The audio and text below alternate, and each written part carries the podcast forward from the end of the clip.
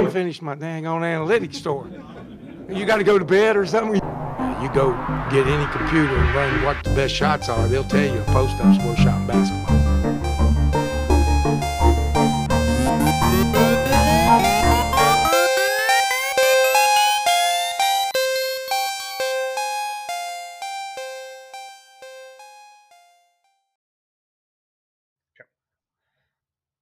Hello, everyone. This is Kanzi. Um, long hiatus of the Sports on Paper podcast, but super excited to speak with Kostya today. Um, he made Darko, and uh, I'll let him introduce himself.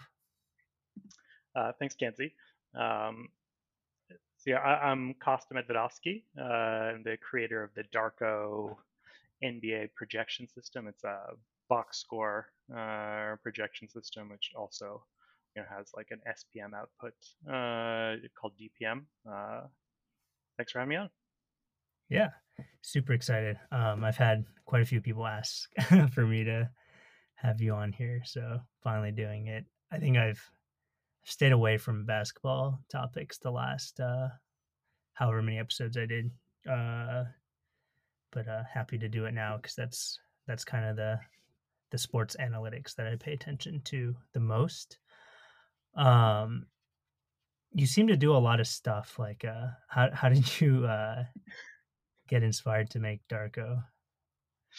Uh, yes, I, I, came to basketball stats from uh, from baseball. I'm in uh, like a very long time competitive fantasy baseball league. Um, you know, people like take it really, really seriously. Uh, and the the creator of the league, he's like a, actually the data editor at The Economist, and he he started creating these really intricate projection systems uh, and sort of taught me a lot about how how to how to do this of, essentially how to weight in season values um, and then I, I kind of I don't know what happened, but at some point I got incredibly bored with baseball. Um, the sport, uh, the sport somehow reached this like point where it seemed to be like kind of solved. There was like a before we had like really good TrackMan data, um, there was this like point where it's just like eh, the sort of the lack of dynamism, dynamism was just like you got to just jam as much WAR into your team as possible, and like there's no like trade-offs. It's just like one player strictly dominates another. Uh, it started to like kill me, and I just like couldn't couldn't take it anymore with baseball for a minute. Um, when was that? That was like I don't know, 2005, 2006. I'm also a Red Sox fan, so maybe it's also that they won the World Series, um, and like maybe that just sort of killed the uh, the intrigue. Um, but uh, then the Celtics got Kevin Garnett, and I discovered basketball. I'm like uh, the, the, worst kind of uh, bandwagon fan that way. Uh, I, I, got into basketball, and first, uh, you know, found some of those the wages of wins guys, and sort of quickly learned the error that way, and got into some more interesting uh, analytics uh, on the basketball end. Nice, that's awesome. Um, cool. So, I guess the the baseball projection systems are those like kind of doing the same thing as Darko in that it would try to predict what the player would do the next day yeah, yeah. So the well, the baseball projection systems, what they do is they're mostly trying to project the next season. Um, you know, so there's ZiPS, there's Steamer, there's a few others, and most of what they do in in fantasy sports uh, is they try to project the next season. Uh, so they take uh, you know the, the, last three seasons of data, four seasons of data, etc. And they have some kind of weighting scheme and they use that to you know project uh, you know here's Mike Trout's going to hit 37 home runs or something. They're not really super fit, uh, you know, as far as I can tell, to like in-season modeling. And you know, some of them have in-season capabilities, but you you like look around at them at like the the weighting schemes cl- are clearly super different in season than versus the off season. They're like mm-hmm. they've got some kind of hacks going on where it's like they're just arbitrarily weighting like oh i'm going to weight in season results 20% or something um, and you just get these like huge swings where players are way way over indexed on recency under indexed on recency and it just like has almost no relationship in some ways to the off-season projections, which are quite good. Um, and so D- Darko, the, the big the big innovation, uh, at least uh, on my end, uh, of, of, Darko is to sort of apply an exponential decay approach and a Kalman filter to sort of handle the in-season weighting um, to to to handle weighting for recency, really, of like you know if a player has played better over the last six weeks, how do you balance that against their career history? Um, and it's an idea I, I, think I first saw from Tango Tiger, who's a, you know, I'd say mostly a baseball Twitter uh, personality, and he suggested that uh, you know the way you should really do this is you should weight, uh, take every play, game a player has played, and just weight the older games by you know x to the power of how many days ago it was, and then uh, you know just solve for x uh, in some way. Um, and that just seems like it seemed to be like such an elegant system because uh, it, it, lets you do both the off-season weighting and the in-season weighting at once, so you, you have sort of like a single uh, weighting framework uh, that that handles both elegantly. Yeah, that sounds pretty cool. So, like, if you're doing points, trying to predict someone's points for the next day, are you looking at, or like, you know, points per hundred or whatever? But are you basically just having their points per hundred from like every day and then just only using that feature to predict today's points? No, yeah. Uh, so I, you know, so Darko, Darko at the core is like, you know, really just a really complicated feature generation uh, engine um, where I, I, create like a feature for like their points per uh, points per hundred possessions, points per you know field goal, so I guess field goal percentage or something. Um, you know, so I create features for two point shooting, three point shooting, uh, field goal distance, um, you know assists uh, all just all, all, all, these i think there's 85 different metrics i'm creating features mm-hmm. for and they're all going through the exponential weighting system with separate weights applied for each metric so you know your three point uh, field goal percentage has a different weighting applied than your two point field goal percentage um, and so they're all being churned through uh, this sort of like feature generation. And then at the end, you know, to your question of like how, how am I projecting points, you know, I, I, I, then just you know throw it into uh, LightGBM. Uh, you know, I got into this a little after XGBoost, uh, so. Uh, um, but yeah, I just like take uh, take all those features and jam them into uh, LightGBM to like actually generate an output. Awesome, awesome. So it's basically like points. Today's points are predicted by a bunch of features, and these features are made through exponential decay. They're made through exponential decay, and then I have a parallel set of features um, where I'm taking the, uh, all the same uh, all the same inputs and running them through sort of a modified Kalman filter. It's it's modified to handle sample weights, uh, which Kalman filter, at least as I have found it, and that does not natively do. Um, and so that, that's generating sort of a parallel set of features. So I'm like sprinting into a bunch of collinearity problems that way. Uh, but I'm doing it in, in, sort of the hopes that later on my sort of feature selection approaches will, will handle those issues for me. Got it. I've never actually used the Kalman filter. Like, what what does it do? So the filter is this like idea for. Uh, I think it, it, it literally came from like how to track uh, the location of a rocket, um, or at least that's the ex- example I always read. So it's like you're you're you're tracking you're trying to track the location of a rocket, uh, and you've got these like radar signals coming in, um, and the signals have some noise around them. You know, there's like just noise in your in your measurements. Like maybe there's a cloud or something uh, in, in the way. So like your your measurements inherently have some kind of like plus or minus three mile uh, or uh, or some kind of um, variance. But then you've also got an issue that as you take more and more measurements, the rocket is also moving. Um, so the Kalman filter is this is an approach uh, guy Kalman came up with essentially how to like balance those those two factors of uh, to, uh, to balance noise against a moving target. And you can sort of when you frame it that way, you can sort of see like that's sort of like player talent. Like player talent is changing, but it's also noisy. Just like you know, three point shooting is, is noisy, but players also like improve. Um, so if you can sort of pass uh, a player's stats through the filter to sort of get a live estimate of where where their talent is in a given stat. So like understand where the proverbial rocket is. Um, it's not perfect. Obviously, there's a, there's a measure of variance around that, but it gives you a, a at least a pretty good estimate.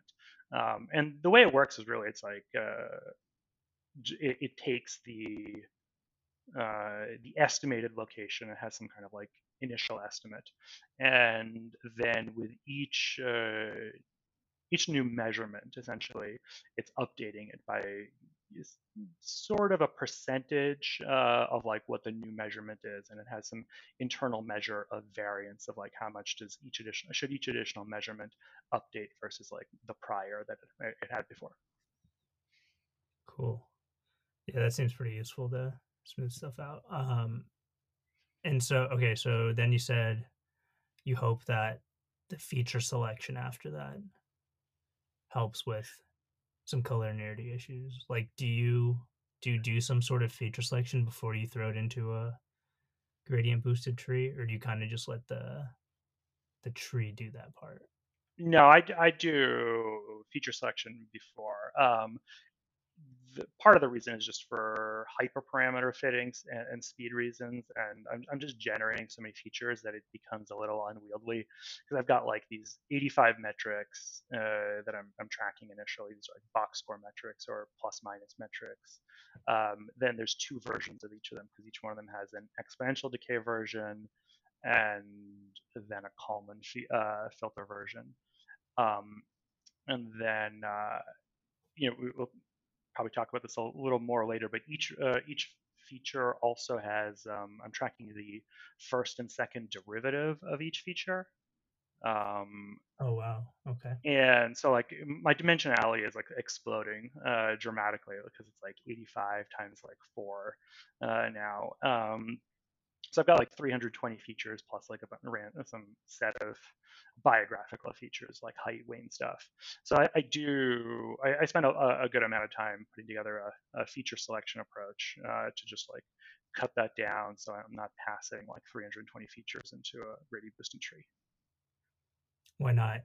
just just oh, like honestly, just speed. Uh, you're probably right. I I have not actually seen like huge returns in terms of accuracy to not not uh, to getting rid of all those features, but it just like makes the model fit dramatically faster, and I can do hyperparameter uh, tuning faster um, by you know dropping my dimensionality from like 320 features to like you know 30 uh, or something everything everything else just happens much faster. I also tell myself there's benefits in terms of decreased like variance and interpretability and that's all true-ish um, but i would say like the really practical reason is just like it, it helps with uh, model fitting and like uh, speed. Yeah that makes sense. Practical uh practical trade-off. Um, yeah yeah, the the the data infra for this seems pretty complicated. um, how does like I remember you telling me a while ago it's just like oh a bunch of notebooks cobbled together, which really scared me. But uh, if it works, it works, and I definitely respect that and don't like when things are over engineered. So if notebooks yeah, no, the right amount of engineering, then I, I am the very paradigm and like caricature of you know like the data scientist who like never learned to properly code and I'm the character of that because I am that guy. I, I learned to code just sort of like when I was like 32, 33. I'm, you know, I'm, I'm a lawyer, you know, it's my day job. It's like, you know, it's a, it's not a, it's not a light job. Uh, so I'm like, have yeah. sort of limited bandwidth to, to teach myself proper mechanics. Um, and I have like okay data science instincts, um, and I had to like really fight tooth and nail to teach myself like to code, like syntax. Um, GitHub Copilot is like the greatest uh, thing I've ever seen. Um, yeah, I should actually and so, oh, it's so good. It's like solved all my syntax complaints. Uh, but uh, so then, like once I got a workflow working through Jupyter Notebooks, um, I like have had very little interest in sort of moving over to a more robust, you know, like true like script approach. Uh, but uh, yeah, when I run Darko every morning, it is like a chained set of I think probably 15 or 16 notebooks uh, that that have to run consecutively because it's like so much feature engineering uh, has it goes on. Nice. Did you like build a build a computer for this? I think I remember seeing you post about uh GPUs and stuff. Um, yeah, no, I I, uh, I built a I, I, built a computer for this initially, just like buying like parts off like Newegg, um, and then after a while, I started into uh, just uh, like upgrading it, and I discovered that actually like buying just buying sort of an OEM box, like a gaming computer, uh, ended up being like essentially just the same price as building it myself, and so I, I went that route. So I've got this like blinged out uh, uh computer that's generating all sorts of neon colors. I never, uh, you know, I'm not I'm not really a gamer, but I've got all these like flashing neon lights that my daughter's always wondering like, why, Papa, why is your computer like That's pretty funny. That's good. So it's like Darko is both like over engineered, over engineered and not engineered at the same time. yeah, um, no, I mean like somebody should really like sit down and rewrite it. And I keep telling myself I'm going to do that, but like you, when I compare, you know, do I want to? Would I rather spend like the next six months rewriting the Darko uh, workflow into like being something more robust, or like would I rather work on new problems? Like the answers, I, I would always always rather work on new problems. Totally, yeah, I feel that. Um, cool. Let's see. We have uh, I I kind of I solicited questions from like friends and Twitter, and um, I just kind of uh weave them into like the the outline we have. So um Zach Feldman asks, how do you account for correlation and changes in stats for both slash all of the core wait uh, for both or all of the correlated stats simultaneously? I guess so. The tree kind of does that, maybe. Yeah, so I think uh, what I think you might be asking um, is how do I how, how do you account for you know I'm like doing this feature engineering um, to take on like say like free throw percentage, um, and then I'm doing separate uh, engineering on like uh, three point uh, percentage, and so those are you know being weighted independently. Um, these are like correlated stats, but they're changing. The, history of each one is changing independently, and so then how does the tree sort of like know uh, when it's when it's generating an output of like how does it know to balance that like hey not only is this guy's three point shooting improving but his free uh, free throw percentage is also improving lately um, I'm sort of interpreting uh, the question here, uh, but yeah. the, the, answer to that is at least. Is, I think I think you have that you have that chart that's like, do I buy Brandon Ingram's like recent uptick in shooting, three point shooting? I think last year or something yeah, like, he's like the canonical example here, where it's like these are two features. Uh, free throw shooting, you know, is predictive of of three point shooting, and three point shooting is predictive of free throw shooting. Um, but so how does uh, essentially, like, yeah, how does the model like track that? Not only is a guy, you know, you can see his level because that's what the features generate, but how does it track it like, you, you know, that they're improving? Um, at the same time? And the answer there is that that's what I, I sort of like use those derivative features for. Um, that you know the, the model has access to not just that like you know Ingram's weighted three point percentage is like 37%, but it sees that his uh, derivative, his first derivative of free throw percentage, is like really increasing um, rapidly. So it sees it, it can like you know essentially tell that his free throw exponential decay, um, you know, might be uh, is also sort of captures that like you know he was he had a rapid improvement in that in that category as well. Yeah, is that okay? That's pretty cool. Is that um free throw rate? Sorry, free throw percentage uh derivative like uh intuitively that's like a good feature for predicting future three point percentage did you actually like check that do, do you kind of look at feature importance or anything like SHAP yeah I, I i've been i i check uh, like SHAP, uh, SHAP values uh, sort of what i use to check feature importances um to see like well, one first I, I check uh, do these things survive like my uh, feature selection. I, I use a, a, sort of a combination oh, of okay. Boruta and a few other things. Um, so first I just look like, hey, what's actually surviving feature selection? Um, and like how many how many features usually make it anything out of like the so for the for the individual like player for the like the free throw for the yeah. box score metrics like not that many um you know that those like 370 tend to get whittled down to like 20 um okay cool uh and but on the other hand for something like dpm which is like the you know the, the darko spm uh, that, that i use for that it, that one ends up being like very feature hungry and it ends up like accepting like 100 features 120 features or something like silly. Oh wow. Beautiful. Yeah. Cool. Um nice so someone else asked james at jimbo exotic said what's the seasonality effect here? So I, th- I think i posted a meme about this or something that said that there's some seasonality effect in darko. Uh, what is that? Yeah, so you know, the, the, one of the one of the things that Darko uh, does is you know I strip out um, changes in league context. Um, so you know I look at what what uh, the three point percentage is in the league like today when I'm sort of assessing your performance. Um, and uh, you know when Dar- when Darko does all of its stuff, uh, all of its feature engineering and uh, um, ultimate modeling, it's really actually do- doing everything relative to league average.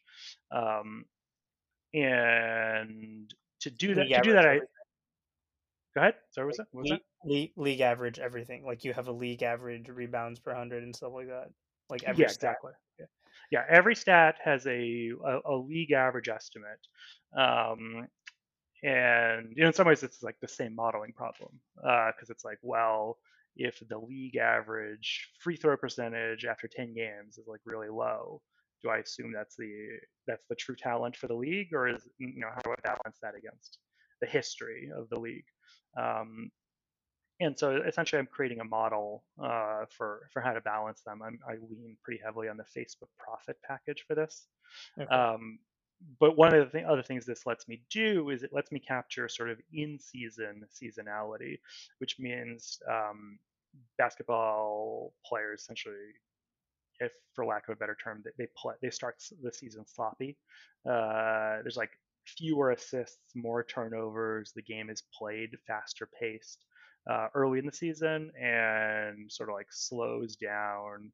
Assists go up, turnovers go down, shooting goes up uh, as the season goes on. Um, and so Darko accounts for that as well in the in-season seasonality. Um, so I, so those factors sort of increase, and there's an expectation that they'll continue to increase, uh, you know, based on some kind of regular pattern. Um, and then one of the cool things I've seen there, um, probably my, one of my favorite findings on the uh, seasonality stuff, is I, start, I, started noticing there were these like weird dips uh, when when when looking at the charts, it's not just like some kind of like log curve or or something as it approaches the league average or the, or the final season average. There was like a dip around February I was seeing every year, um, and the answer is the, the All Star break. Uh, you know, my internal like mechanism that I account for account for is that players, you know, it's like 10 days off, seven days off, and players are coming back rusty. Um, and you really see for like two or three games after the All Star break, uh, assist rates are down, turnovers are up. Um, it's like a total reset uh, to the beginning of the year, uh, which is kind of kind of fun.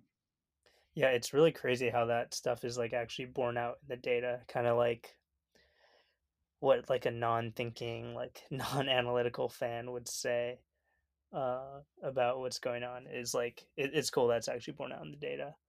Um, so so yeah, like I mean, I'm I'm just applying my own interpretations as to like that it's sloppiness, uh, but it does sort of match common sense. Right, right, exactly.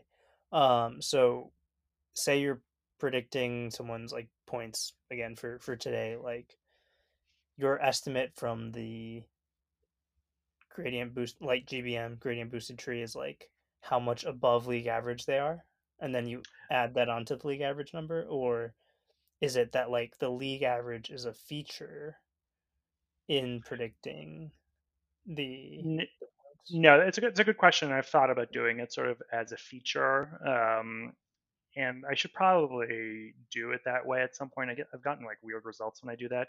I, I'm literally just doing an additive model. I strip out league average. So I, I the first step is I calculate the league average uh, for every stat, and then I just subtract that from every player's performance. Um, and then you know I do all this feature engineering. I adjust for opposition. I do the Kalman filter, the exponential decay, yada yada, and I have some kind of like estimate of like how much better or worse a, a player is than league average, and then I add back, uh, I add that league average back in. Got it. Okay, yeah, that's pretty cool. Um yeah, it's it's interesting that like um thinking about making these predictions from like a top down standpoint, like you're you're literally like the the seasonality stuff seems like just a proxy for like what's actually happening on the court. Like I imagine if you had the most granular tracking data or something, like you would have more of a you'd have like you'd be able to explain with data the rustiness and stuff a little bit better, maybe. But I guess it's like we don't Yeah, have I- access to that data, and it's just like empirically true that there's kind of this pattern throughout the season. But I wonder, like that pattern must be coming from somewhere too, right? Like if we had maybe like the speed or load data on players, like if you had the most granular stats, would you even need any of the seasonality stuff? Yeah, I, I think that that's right. That it, it, if I had like super granular data, I, I would need it less and less. And you know, I've I've already run into a little bit of that issue, like with with COVID. You know, if you, if you don't know the Facebook Prophet package, it's like a like a three line time series forecasting package, but it like Yes, try so it pays attention um, it pays attention to the date, which like works pretty well until COVID causes all sorts of havoc with like the season now starts at Christmas instead of in October. Uh, Um, and hey, there's never been a game in August before. like uh-huh. what? Like so, it, it's trying to like index to the literal calendar date, and it, it, it's just like that. That process turned out to be less robust uh, during COVID Yeah. because the season started like being messed around. Uh, so I had to do do like a pretty big rewrite to sort of tamp down the importance of of the Prophet package, and I'm sort of like slowly in the process of actually phasing it out entirely in favor of other uh, other more direct model modeling approaches to like capture these issues rather than sort of the one stop shop of profit. Got it. Um, I've like messed around with Prophet a little bit. It seems really cool for like the time series stuff, but um, I guess yeah, what you brought up is like a pretty big issue with it. Does it literally just do like time series fitting, or like can you put in like other features or something? You can, yeah. Like, so I have like features for the the All Star break or like Christmas. Um, so you can you can put in external regressors, um, and so you know right right now I am actually using external regressors uh, with it, and those external regressors are like cap- trying to capture some of this other stuff of like what rather than is it just October?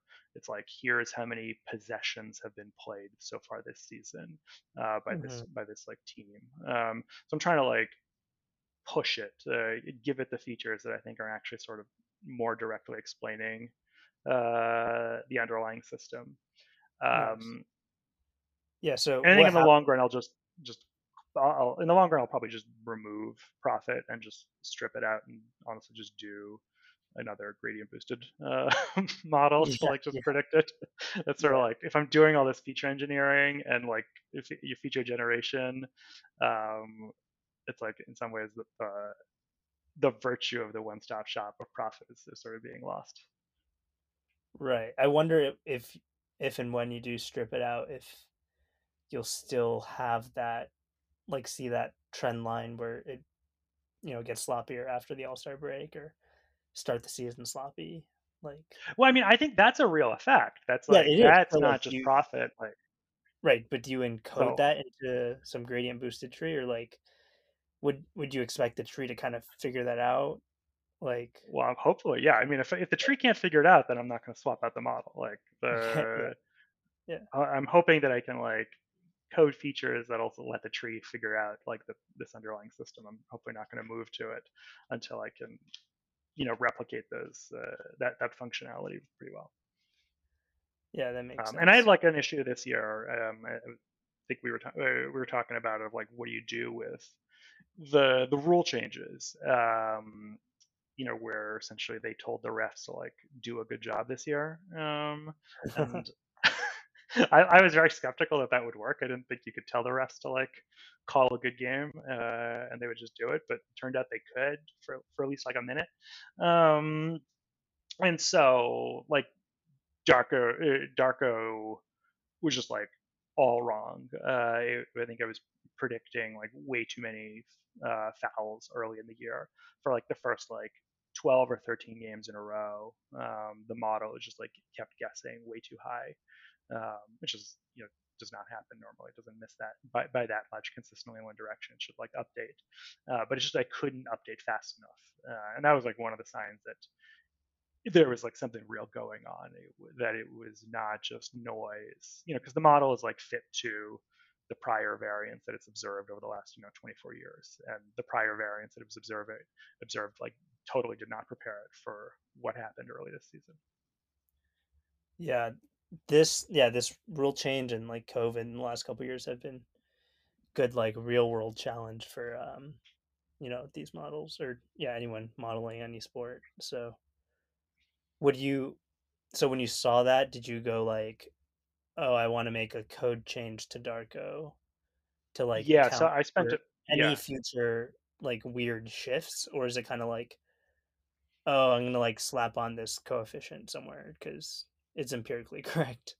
No, no, I, I did not do that. I, I, uh, I, I, I really tried to get to sort of modeling the underlying system a little more, um, and so I, I just like did a lot more like trailing and lag, uh, trailing and lagging, and again in exponentially decayed features um, that I'm passing as external reg- uh, regressors to to Prophet to like tell it um, you know, Prophet is like a univariate model. It, it sees um, the, his, the the history of you know free throws per hundred attempts, but it's it's not uh, unlike what Darko does. Um, it, it doesn't have access to the other. It doesn't see that like um, turnovers are, are are up or something. Yeah, Um, okay, yeah. That's what I was actually trying to ask earlier about if Prophet could have other features. So yeah, okay, so it's univariate. So it- no. it's univariate by default. You need to like do a decent amount of work to pass those additional other, other things on. It's it's like it, it pretty easily will take uh, like additional regressors like events, like if there's a holiday or something. Um, but in order to pass like multiple um, multiple like y variables, that that takes like a lot more work to do. I see. Okay. Yeah, so this this rule change thing was like a big shift. Um you're saying that with like the different types of trailing and like lagging exponential features like if another shift like this were to happen, like how do you think Darko would react? Well, my hope is that yeah, I- I've like tried to make the model a little bit more flexible. Is the wrong word because that uh, that that that makes it gonna sound like it's gonna maybe over be overreactive. Um, uh, making try to make the model sort of more robust by add, by like adding additional features. It can sort of like tell if you know, this you know this feature is like pointing that there's some like rule change going on potentially. Um, so Yeah. the hope is that I've made it more robust, but it's tough to to really like test until we get another rule change. Yeah, Um, exactly. but I, I was able to like get it to you know after these changes that I did, and like none of them were like really directed purely at the free throw issue. It was like only high. It was only uh, only overestimated ten of the first thirteen games or something, which was like fine. I'll, I'll take it. Yeah, that makes sense. I, I was gonna say like it's always gonna kind of be lagging if there's no human input. Yeah, uh, and uh, like to some degree, I just ate that. Uh, I, I wanted it to be like not like three standard deviations off, and I was like settled for like one. Um, Okay. Yeah. Yeah, I had some of those similar issues when modeling stuff early this season. Um, I guess I could have just watched some more basketball games and realized that like something real was going on. Well, I mean, Um, it's you, you- that's the issue is like you you watch the games and you see something real is going on, but then you still need to like put a number on it. Of right. do I put hundred percent value on what I've seen so far? Because I that would have been overreactive at some point. Like the refs, you know, gave in. Or I mean, I don't know. It's a dynamic game. Maybe Harden learned to adjust. But I think at this point, I think I saw Harden's like uh, free throw rate is higher than his career average or something Oh, wow. um, like it, it's swung back a lot. Um, so that's the thing. Like you just watch and like say, oh, it, you, you say you say like, oh, there's something uh, qualitatively different. I'm gonna throw the model out entirely. You're gonna end up like in a bad place too. Um, Yeah, definitely. Um, yeah, I wouldn't want to throw it out, but I guess like a model with no human in the loop is always going to be like lagging a little bit. Or Yeah. maybe there would be some false positives where it does overreact. Like maybe that's good or correct because I don't know. Um, yeah, yeah. I'm- looking at part seems right like now. it'd be It's- wrong. Seems like it'd be wrong if the model would would always be slow to react to like things, right? Yeah, I mean, yeah, I, I think in the abstract, a model should sometimes be slow, sometimes be fast. Uh, you know, the issue is like essentially telling it that there's been a rule change. Um, and I think maybe it, maybe if if we get enough long enough history of these, like we can sort of like feed in a dummy variable of like there's been a rule change. Um, Oh, yeah. But even that's even that's like kind of messy because it's like, well, there's a rule change this year, but then you know at some point either the refs stopped caring about it because it's like a point of emphasis it's not an actual like Yeah. change it's um like do i say as okay as of christmas the world changes over like i don't know uh you can't really tell from- decay that too. I don't know. yeah i mean Uh, you kind of have to uh Yeah. Yeah, interesting. Um, all right. Someone asked uh, at dquin one five seven five asked about aging. Um, are you building in improvement for guys under twenty six or you know whatever number, and decay in older players? Uh, yeah. Um, so th- there is an there is an aging component. Um, it, what this is like not as big a deal for for Darko as it is for a lot of models though, because Darko is already sort of like trained up through the very last day. So most of the time, I'm like building in a single day day of aging, um, which is like not that big a deal. Um, this is in contrast to like you know if, if you're with baseball or something, you know, up, you've got data through September, and then a player you know has six months or, or four months. I you know can't actually do the math until uh, March or uh, April when baseball starts. But uh, you know there's like a, there's a much bigger time time jump. Um, so most of the time like the, there's there is a tiny amount of aging that i'm building in but it's like essentially negligible um now during the off season there is like a, a pretty big chunk of aging that's being built in um but you that's also built in? Like like a you have a feature for age or yeah um it's it's not well uh, it's it's not a feature it's a feature it's a feature built directly into the sort of exponential decay and Kalman uh, filters that I'm doing. I'm like futzing around with some some stuff there to, to give boosts based around age. Um, Mhm. and I, I, rather than adding as an external feature into LightGBM, I'm actually like altering the underlying Darko features that way. Nice, nice. How do you make that decision? Just kind of what feels right, or? Yeah, and this this is yeah this is uh, a you know I add in the things that that seem to make sense. So I, I have stuff for aging. I have some some stuff for um, if you're if you change teams um, or if your coach changes. I like essentially move uh, regress your features uh, towards the mean um, somewhat and you know i solve for how much to do that by uh, there's a few other things like that i'm doing to sort of futz around a little bit with uh, the underlying features so it's not just you know i described it earlier as this like weighting system of like x to the power of days ago uh, so i just need to solve for x but actually no, i'm actually solving for like 30 or 40 uh, parameters within there. Oh wow. Okay. Got it. A lot of those are, are like uh, square uh, square looks like for the aging an aging curve you'll typically have like a, a linear parameter and then a square parameter so the, uh, and then an intercept um, so there's like when i say 30 or 40 you know that's not i'm not actually tracking 30 or 40 external regressors that way i'm you know some of those are just coefficients in um, a nonlinear model i see okay that's interesting so how does the off season work I guess that just kind of works, right? Or yeah. Uh, so one of the that, that was one of the questions. Like, do, should I have like you know I've got this exponential decay approach. Um, you know, suppliers have like you know 150 days or something in between the season. Do I need any kind of additional change to like uh, you know a season flag? Um, and I futzed around with that, and I did not get much value out of like a season change flag um, once I had the rest of this sort of this uh, team change flag and coach change flag, um, the the value of just like the 150 days was already sort of capturing the majority of it. So right now I'm actually not using a season change flag. Uh, maybe I should revisit that, but I like wasn't seeing much value from it.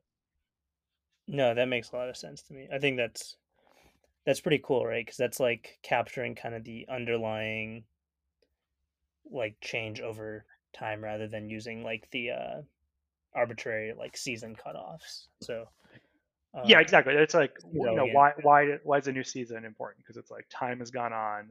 The player may have changed teams. They may have changed contexts. So it's like the more I can sort of quantify the underlying what's actually changed in the underlying system rather than just using this like proxy of like well a lot of stuff happens in the off season. Yeah, uh, exactly. Exactly. That's super cool. Um, let's see what other what other Darko questions do we have here? Um, a friend asked me to ask you, uh, how good is Darko for defense? Um, defense is kind of notoriously hard to measure for basketball, um, just because you know there's pretty much only blocks and steals and maybe rebounds um, that are traditionally in box score data. So, what do you think here? Yeah, I mean, so I've got like pretty rich box score data where you know I'm so I'm using um, a lot of data from like PBP uh, PBP stats. Um, so I've got like goaltends in there. Goaltends are pretty valuable, it turns out. Uh, it's it's valuable in a gradient boosted model, and insofar as they tell the player has a lot of goaltends, it tells you mm-hmm. his blocks are like not very valuable. um, uh, that it's like you know blocks are serving as a proxy for you know rim protection and maybe if you're getting a lot of goaltends maybe it's like not a very good proxy in your case uh, who are we talking like about the, here you know you, you, know i'm talking about it's like well, hassan whiteside like sort of graded like pretty terrible uh, for that reason um, there's a couple other guys i think drummond also got dinged that way um, so you know, so I, have got some some more box score stats. But the other thing I'm doing is I'm using uh, on off data. I'm, I've got a lot of like, um, you know, your your plus minus data, your on off data, um, and that that is driving the bus in, in, a lot of ways, uh, especially on the defensive end. Uh, so like the Darko, the Darko SPM, uh, the, the output. Um, you know, I think it's I think it's like a pretty good stat, and I think it's a sort of a as good or better uh, in terms of a predictive stat um, as anything uh, anything else in the public space. Uh, but essentially like X PIPM, which is like Jacob Goldstein's old model um, of like a combination of box score stats and your on-off data uh, can sort of like do a pretty good job approximating RAPM. Yeah, yeah, I've yeah. It's always weird to me that all these like SPMs are are still fit on RAPM. Like we kind of treat RAPM as like some sort of standard, even though we know that like there are issues with it. like even like long term RAPM, right? Um, and it's like you know, RAPM came out whatever over ten years ago, and it's like the the cutting edge uh, public analytics is still, you know, like uh, heavily using RAPM or like still in the RAPM paradigm. Um, yeah, I mean, as a measure of like, it, it kind of bothers me a little bit, but also kind of like I guess it's just the way it is. Like that's how you measure this sport. Um, yeah.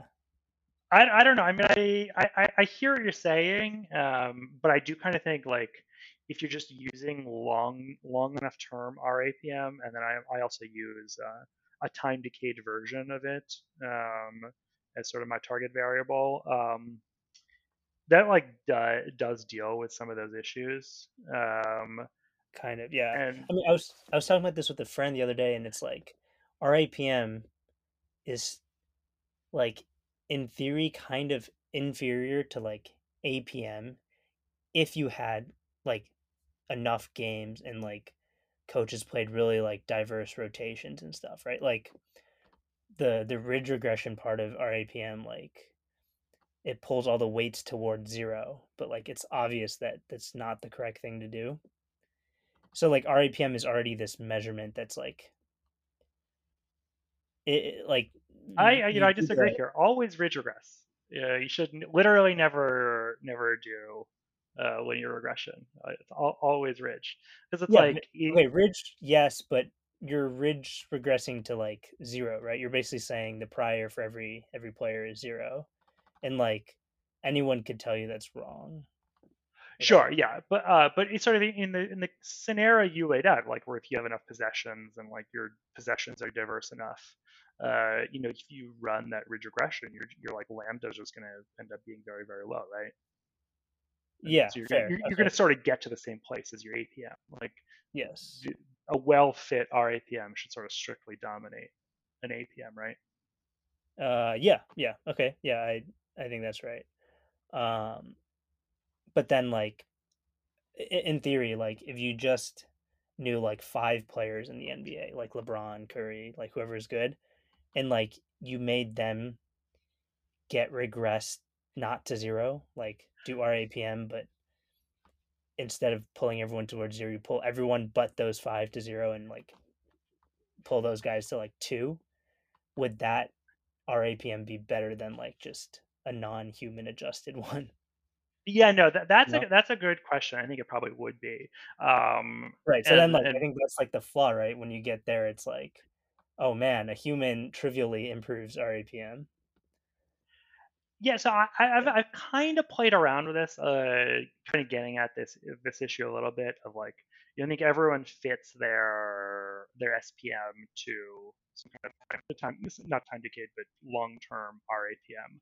Um, but maybe you should be fitting it to like a, a prior informed RAPM that's sort of like you, like you described, something that's pulling priors towards like pulling LeBron towards plus five because it's prior informed by his box stats. Um, and kind of like, to my knowledge, nobody's doing that. At least nobody in the public has written that up. Mm-hmm. Um, mm-hmm. But you can like take. But not oh, well, there you go. uh, but you can like take this as a thought experiment uh, and so so okay, you you fit your your SPM to a prior informed RAPM, great. Um, but then now you can sort of like do this recursively. Uh, yeah. where okay now you have a better prior because you have this new SPM. Um, so now you can fit you know like a an even better prior informed then you can like fit another spm on top of that Yeah. and I, I i think this should actually work I, I have never actually done it it seems like too much of a pain yeah. um but it, but i do kind of think each additional iteration should have like you know, presumably diminishing returns but there should be returns there Maybe, yeah. It's it's kind of interesting to think about because at the first SPM you fit though is still to like a to like the regress to zero version. Yeah. So yeah. Yeah. So I guess yeah, if you do it iterative iteratively, like what happens? Uh I don't know. That's a good question. What have you like has I wonder if anyone's tried fitting like long term or try to fit like box score stuff to like long term APM? Or do you think that's just straight up wrong because of what you said about Ridge always being better? my my instinct is if you fit you end up i- i- you'll you'll end up just everything getting like pretty regressed when you fit your SPM because that, that long-term APM is still just so noisy. Um, so then your whatever estimator you're you're fitting with the SPM is just going to be like, well, I don't know what to what to make of this stuff, and we'll we'll just regress everyone to the mean too heavily. One of the early iterations of Darko, um, I like did not. I, I was sort of faced with this issue where I, I didn't want to fit to RAPM in part because I didn't have all the right RAPM data. Uh, so I fit it to like daily plus minus, um, which yeah, is yeah, I remember adjust, this. it was like adjusted. I was adjusting for like the opponent, uh, so it was like a, opponent adjusted, but it wasn't even like teammate adjusted. And it was just like a, it was it was just like a mess. It was like, you know, some of the values look good, but it, it was like a junk stat, and I was like, okay, uh, I, I I gotta not reinvent the wheel. I just gotta do whatever else does. yeah, Um, that's that's it was like too clever by half. No, I mean that that's like a good thought. I think like if everyone is just trying to build a SPM on RAPM, like we're not we're getting nowhere. Um, so yeah, I'm surprised though that um, it turned out to be like totally bad. I guess like Well, I, I, I it was it was ahead of time that would be necessarily bad because it's just like oh you have so many samples like maybe you end up just learning something. But I yeah. I mean, that's what I that's what I thought. That it's like, look, I'm training on like 20 years of box score data. I've got you know 800,000 rows. Um, it should it should sort of like sort itself out. Uh, and I was just not really getting that result. Um, Right. It was especially like, i i in particular, I'm remembering now. It was like really, really collinear on team teams. So like everyone on the Bucks, like the top like nine players were all, all guys on the Bucks or something. Whoops. Yep. you know, that's wrong. Yeah, that's interesting. Um, hmm. So I guess yeah, collinear. I was thinking like garbage time would affect a lot of stuff. But I guess maybe there's not that much garbage time or all cancels out. Yeah, uh, garbage time. Uh, there's I, I feel like the garbage time issue is a little oversold. Uh, garbage time sort of cancels out. There's not that much of it. Um, garbage time has value. Uh, you know, this is like a famous KenPom result that if you like just cap uh, wins at 20 points, um, your model will like perform worse than if you don't cap if you don't cap wins at 20 points, and if you cap wins at 30 points, your model will still perform worse than an uncapped model. Like winning by 50 really is more important than winning by 30. Uh, you know, it's like progressively less and less important. You know, there there is sort of uh, a value there, and you know that you can you can come up with sort of elegant garbage time weightings. Um, but just like tossing garbage time, my instinct is you're actually worse off than. Uh, um, For sure. Yeah, that, Yeah. I feel like. D- No, d- I mean, don't I toss that. data. Don't toss you data. should- Yeah, don't toss data. Yeah, like downweight it, but don't toss it. Like you, you should almost never toss data. Yeah. So how would you downweight it? So like, I think one really cool thing about PBP stats is they're like leverage filters. Um, so like, I, I think he puts it into four categories or something, three maybe four, um, of like how high leverage a possession is. Would you ever think about weighting box score metrics not only by like that like the time decay, but kind of a leverage. Uh, yeah, it, it, it, sort of gets a little bit into stuff that I I'm gonna say is non-public, um, but I, I I am doing some of that with my time decay RAPM, where I'm actually like layering in a win probability model, and it's sort of affecting some of the outputs there um, to sort of capture capture that issue. Um, nice. nice. Yeah, I was at a high. Oh, go ahead. I was gonna say at a high level, like the the approach that works uh, well uh, that was sort of proposed by I can't remember. I want to say uh, I can't remember who it was. Uh, was was essentially to um, downweight uh, garbage times uh, by some kind of again exponent. So it's margin of victory to the power of k, uh, where k is like between zero and one. Um, so you able to like down, uh, downweight uh, the margin of victory or the, the game level plus minus uh, by some exponent. So it's like instead of a a 30 point win counting for 30 you would multiply you would take it to the power of like 0.8 or something and so mm-hmm. you're downweighting it a little bit um, and you can do that the same with a player's individual you know like their plus minus or their on off. Yeah. Yeah i guess um yeah that makes sense. If you uh, want to do you could do it at the box score level too um, I yeah I, have sort of like made some design design decisions in Darko where I don't want I, I want to keep it at sort of the game box level where I don't yeah. um this is somewhat of a data pipeline issue where I my play-by-play data source is like not super robust and can sort of go away at any moment. Uh, so I have, have intentionally avoided sort of building any dependencies that really rely on true play-by-play data. Um, like I'm using a play-by-play data as a training set, but I don't want it to be an input necessarily um, for for Darko.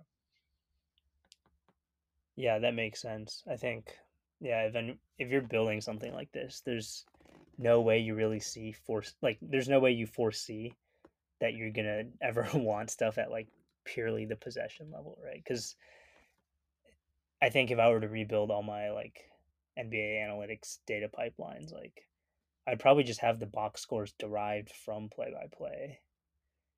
Like I wouldn't. Yeah. Uh, even, yeah. Yeah.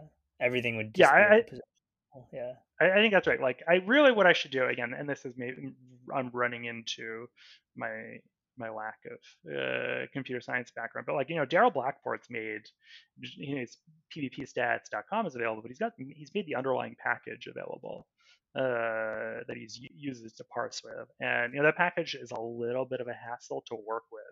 But yeah, like that that package, uh, you know, he's doing his own parsing um, on the fly, and so like if I could move to just control uh, using that package uh, internally, and then I have like total control over my data so long as I have a PBP uh, like JSON from NBA.com every day, and then I kind of don't need like any other sites.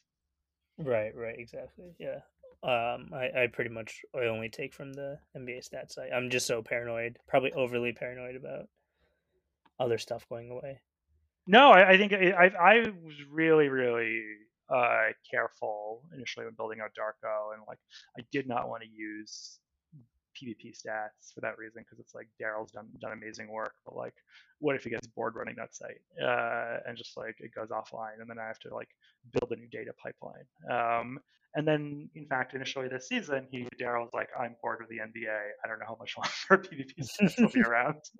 like it, it, was the exact nightmare scenario, um, and you know, he's stuck around. Thank God. Uh, and like everyone should go subscribe to yeah, uh, his Patreon. Um, like he's doing amazing stuff, but it's it, it it does sort of make for a more fragile system.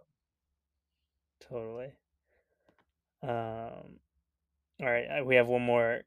We've we have more shorter questions, but here this one's relevant now. Um, at Luke Connolly 02 says, "What slash is there a floor frequency that Kostya feels comfortable with for component measurements with the combo Kalman slash padding approach?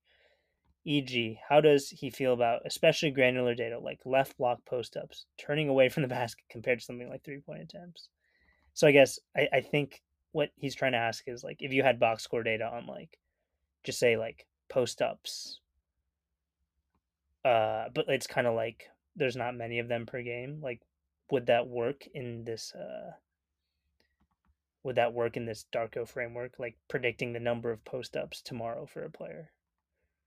Yeah, I, I think it would be, you know, predicting the number of post ups tomorrow. Like, yeah, I mean, there would be a projection, and I don't know how meaningful it would be. Maybe, maybe just predicting like, uh, I don't have a good uh, idea of how many post ups there are in a game. So I'll, I'll, I'll do the same example with like double doubles, uh, which are like much uh, uh, not that not that common. Of like, you know, you you might have like a pretty low projection, but I bet you there's still value to the feature. Um, that it's like if a guy going back to post ups, if a guy is posting up like you know twice a game versus one time a game um, even if it's like fairly uh, fairly sparse. I suspect uh, I suspect there'd be value to it, and if there's not, and if it's just like so noisy that there's not, I you know I think the the internal weighting that I have would just sort of regress everyone to, to average, and the feature would then eventually just drop out.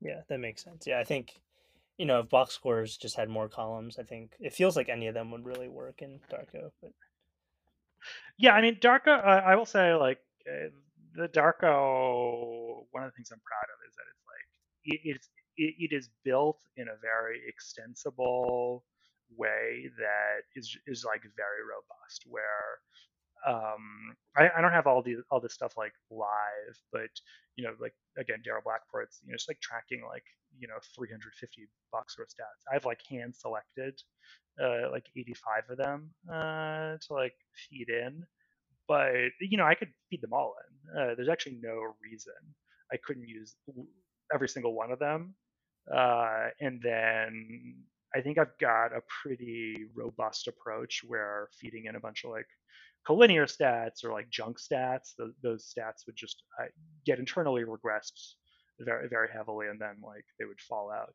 at the feature selection step. Um, and it's it's like extensible to any kind of like box score data. Anything anything happens at a daily level, it, t- it would take like almost no work uh, to to add in additional features. The only thing I need to do is I need to figure out uh, what the appropriate uh, denominator is. I need to like parse uh, each each stat has like a sample weight. I need to like figure out what's the appropriate sample weight for like pick and roll possessions or something. Um, but uh, it, it I, am I'm, sort of like not too worried about adding too many features because uh, I think the the pipeline that I've got sort of built up will will sort of keep me from adding nonsense features. Yeah, that's pretty elegant. It's very beautiful. Um, what are the what are the goals and motivations for Darko? Like, what's next? Um, I see that you've done some of these like player career longevity charts. Um, like, what else is on your on your plate or in your head about like extending upon what we have here? Yeah, I mean, uh, I I want to do more long term projections. So I've got the the longevity stuff. Um, that that was uh, born out of an attempt to I was like trying to do some projecting next five years, next ten years outcomes for players, um, and I started like fighting with uh, survivorship bias issues, which I presume everyone's familiar with, but like you know you run into an issue that if you look at like the sample of players at age like 37 they might be like better than the sample of players at age 36. So, like, are players improving like uh, between 36 and 37? Probably not. It's just like your your bad players are retiring and you're left with like more and more LeBron possessions. Um, so the survivorship bias is like you know it's it's a huge issue. It's ever present uh, in sports stats. And so I was like chatting with a friend of like uh, again the same same guy who who in the fantasy baseball league with uh, it's got Dan Rosenheck, who is, is like a, a, frighteningly smart uh, guy. And I asked him like, so what you know, how do you recommend dealing with this survivorship bias problem? You know, because he's, he's got a lot of experience in sports modeling, and you know, there, there's different approaches people use. People, some people use artificial data They'll like continue continue projecting players who fall out of the league and they'll just like apply a little bit of an artificial aging curve onto them.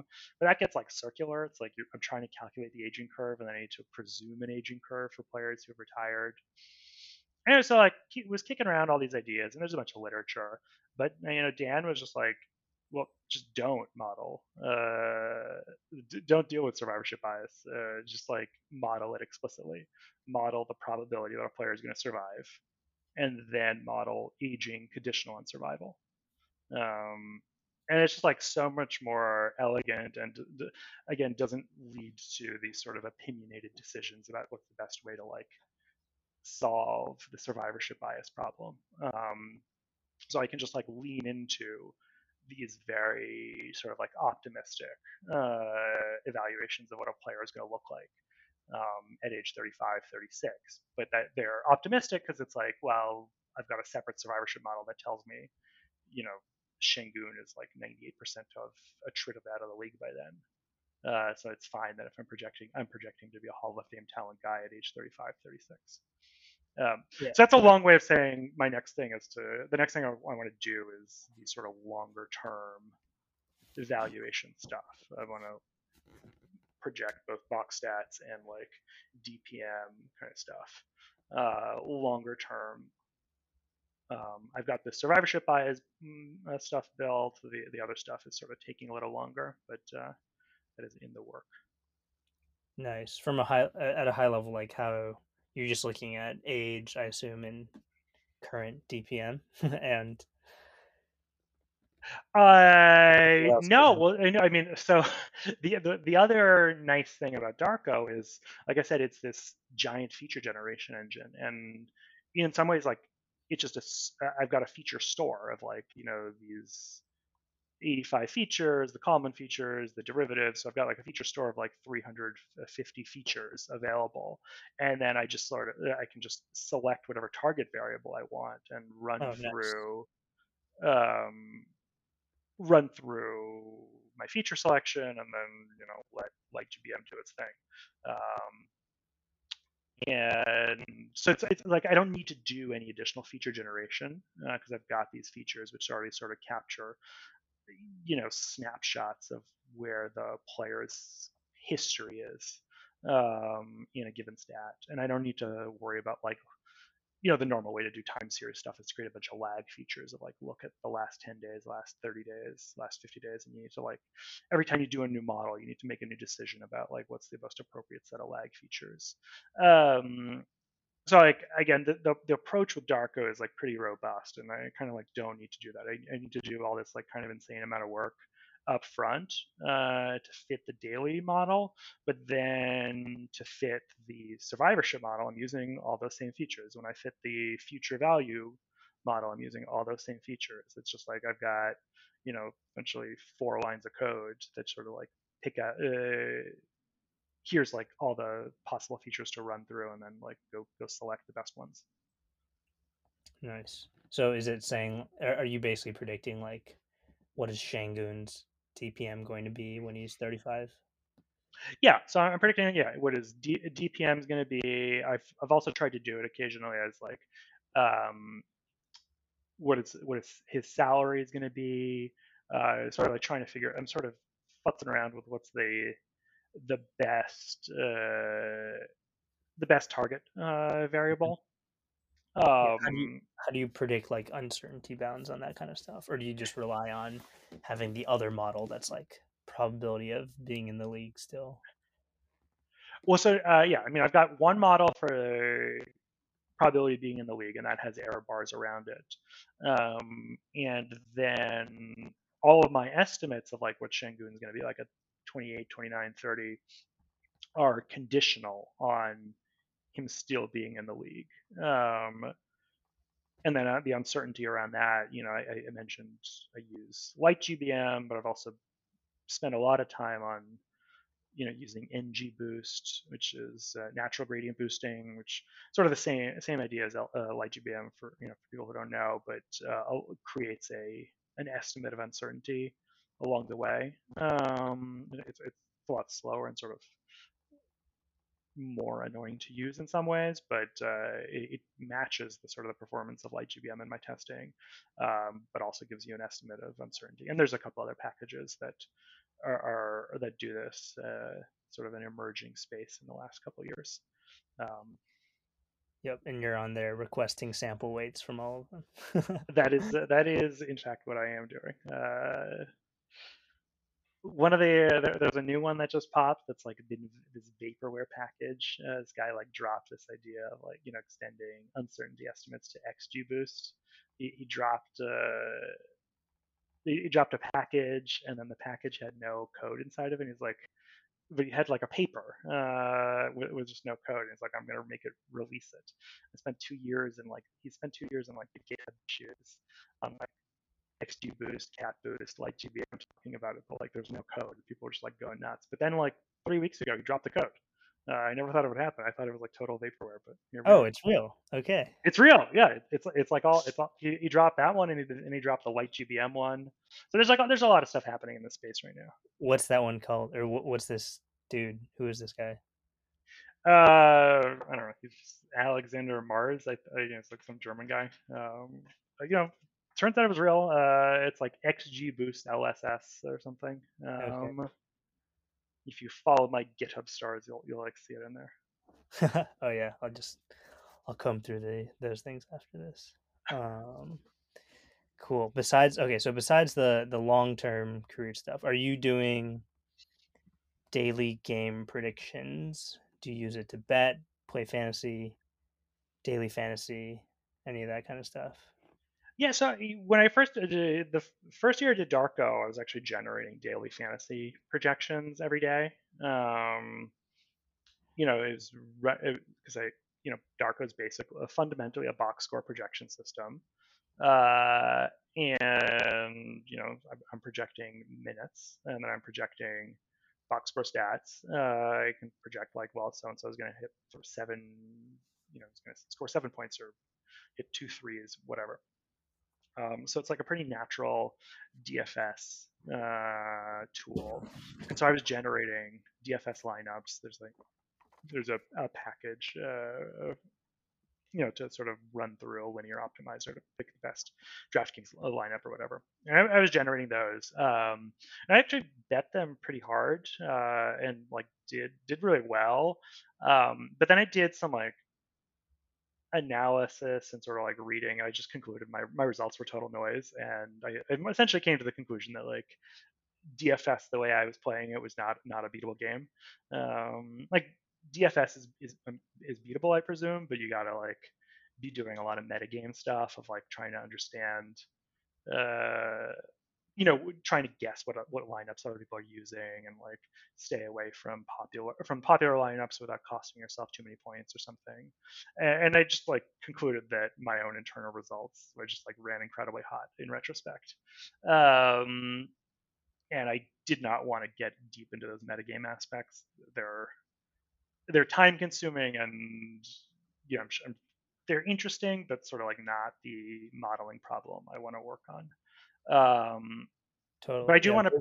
I think that's the right. I think that's the right read on D, uh, like DFS too. Is just um, there's so many sets of per like box score projections out there, and like you know if you're three or five percent better or something, like it doesn't make up for the fact that you're not like in the streets of DFS, like predicting who's gonna you know who's going to have high ownership and all that kind of stuff i feel like that really matters uh, yeah I, I, think that stuff is huge especially for like the gpps um yeah. that like having the best projections is nice but it's just like right especially linear optimizer also doesn't take into account the variance around the stats too so like yeah yeah, yeah. you know so like early on also this early on like a couple daily fantasy sites approached uh, approached me uh, about like hey uh, we're interested in using uh, Darko Darko for this this thing or that thing. Like they mostly wanted like peripheral outputs from Darko. And you know, I had all these results, and I think I still got them up on the Darko site, showing like my, my box score projections are better than yours. Why don't you want the underlying box score projections? And they're like, yeah, we just don't think that's that important for the product. Like, it, it's like not what these DFS sites are like selling. Um, right. like what do they the, want? They wanted the minutes projections because I, I had I had spent a lot of time on automated minutes projections uh, Yeah. that were like I thought pretty good, and they wanted them essentially as like a labor savings tool uh, of like they they had some intern who was spending uh, you know three hours every day going through every every lineup and adjusting the minutes, and they wanted like the Darko projections as like a baseline. Um, and so they they were, they were viewing, it as like a cost savings thing, and they like had no interest in the you know it, you know that the results showing it's like uh, my my projections are two percent better than yours, and like th- it's not that they denied it. Uh, we they just had no interest. They, they we didn't like uh, we didn't stress test it. They they were just like not interested. And I I don't think they're wrong to not be interested. I think in retrospect I was like a rube for thinking like having projections that are two percent better is important. Um, because it's like DFS is is about so many other things than that. Um, you know, I, one of the things I think I, I think about a lot is this, uh, the DFS space. There's this guy like Awesemo who Yeah. has he's like the most successful or one of the most successful DFS players. Um, and you know he like sells his projections um, or maybe even gives them away and like that's a pretty good indication. You know maybe he's like lying and he's not giving away his real projections but i kind of don't think that's what's going on. Um, i think that's like a pretty good indication that the the actual sharps know like having the best quality projections is like not that valuable um, that he Yeah. is he, he he considers it more valuable to sort of monetize on some kind of data subscription than on keeping this this data uh, proprietary um, so again, that was like a good indication that Darko, while maybe interesting, is not the key to a winning DFS strategy.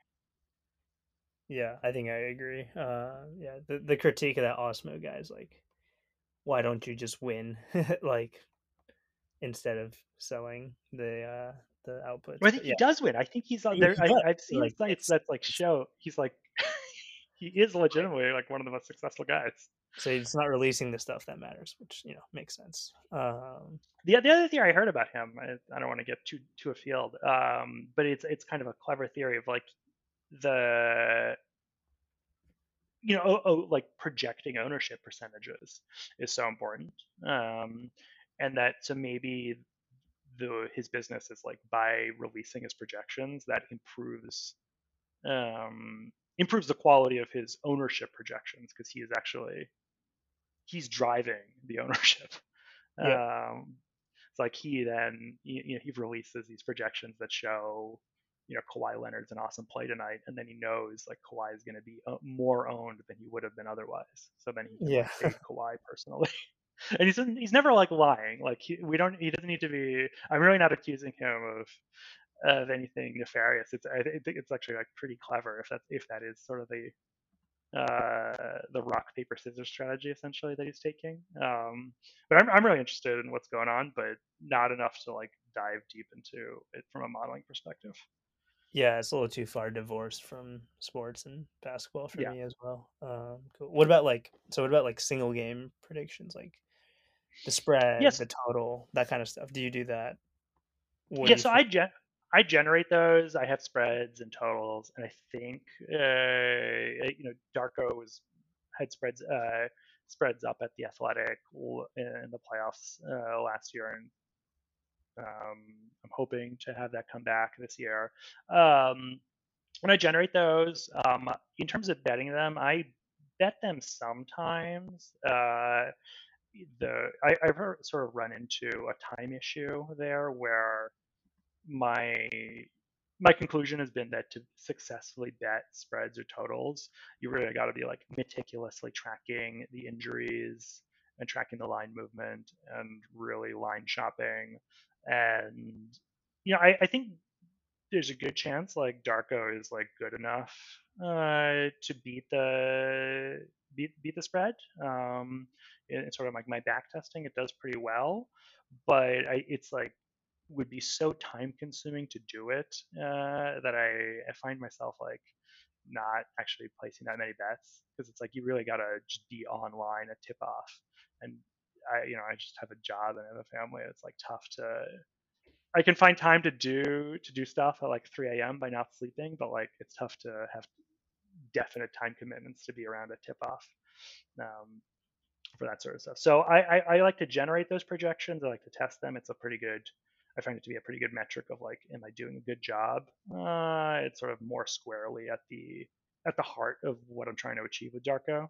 Um, so I, I think that stuff is really valuable, but I am personally not placing a lot of those bets at least. Yeah, that makes a lot of sense. I mean, I, I look at Darko for for my betting stuff. Um, this leads to this question from my friend uh, at Sprots Better. He said, "What are times when the betting market made you recognize or reconsider specific flaws in Darko?" Yeah, so the attention that like you you uh you get feedback, I guess, from the market. Yeah, I, I, do. I definitely pay enough attention for that. And I think I was talking with you last year when this was happening. Like Darko faded the Nets uh, for like 12 games in a row or something last year. Right. Um, it was on Portland every game this year or something. I, I, I didn't notice that about Portland. Um, yeah, well, but James uh, had an issue that. Yeah. Yeah. Yeah. Yeah.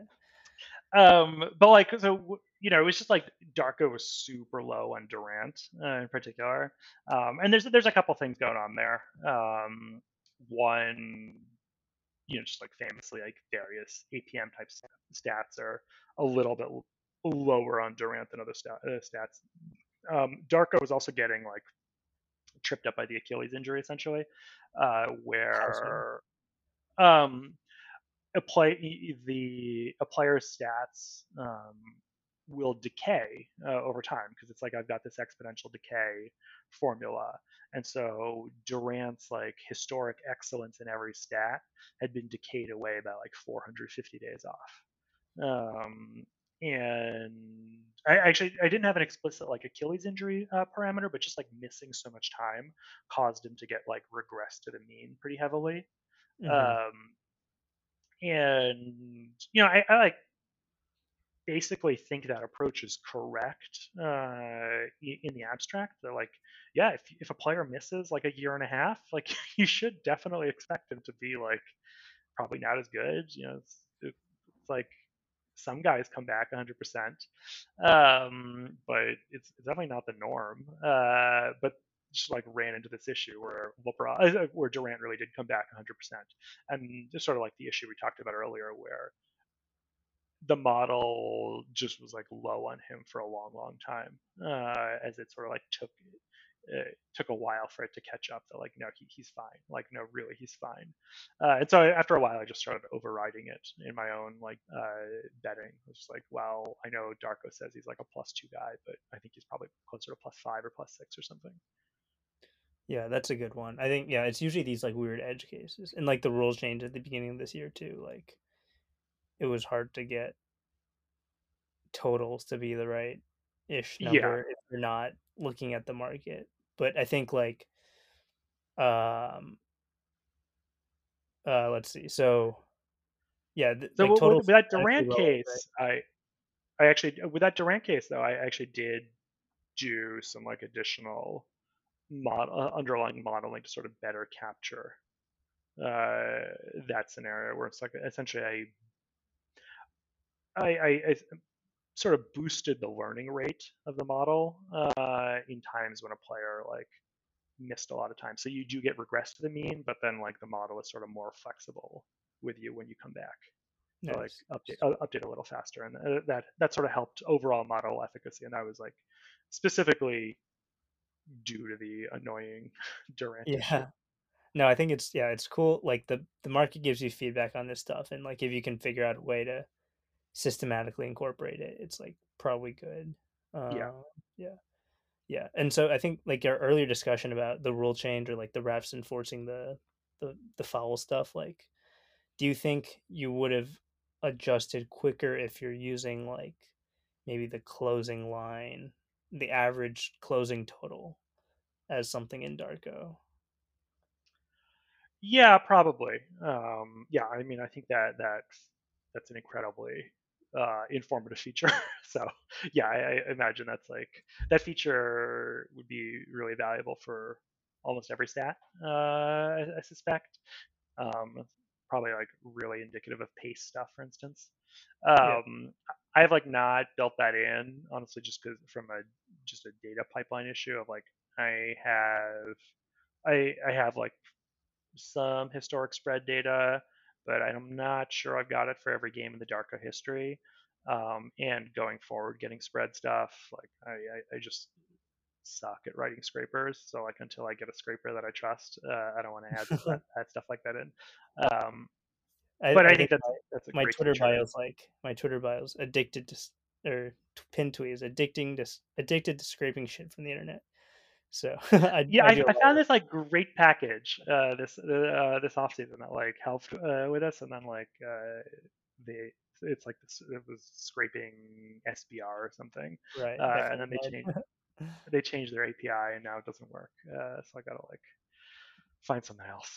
Ugh, right. Scraping. And how I mean, how far back does Darko go? Because like I think the the spread stuff is probably good now and maybe last few years, but like were the NBA markets really even any good 15 years ago? Like Darko in 2002, I don't know. It maybe doesn't get any value from the spread. Or yeah, maybe, maybe not. Uh, Dark Darko right now goes back to I can't remember what I think it's 97, 98. I, I'm skipping the first year of the play-by-play era because uh, the quality of the play-by-play just seems to, to, be too low and sort of violating my own rule of never throw out data. uh, it was, I'll say it was so low that it was like more hassle for for me, but I, I bet you there's value in in it if I could. Uh, it, it, I was like having a lot of issues where it's like players like there's only 200 minutes in a game or some some stuff. Oh, no. um, so but it, it, goes back that that far and i'm generally whenever I, I, seek to add a feature like i want it to be available I, it doesn't need to be available for the entire time period like i've got some tracking stuff in there but i want it available from a certain date forward like i don't want any sort of gaps within there where for if sure. i'm going to start tracking data in 2014 i want it available for every single game uh, going forward from 2014 on nice yeah yeah i wonder um I wonder if like the synergy data is easy to get. That would be interesting. I, I do uh, not think that data is easy to get. yeah, makes sense. They seem to sell it for a decent amount of money.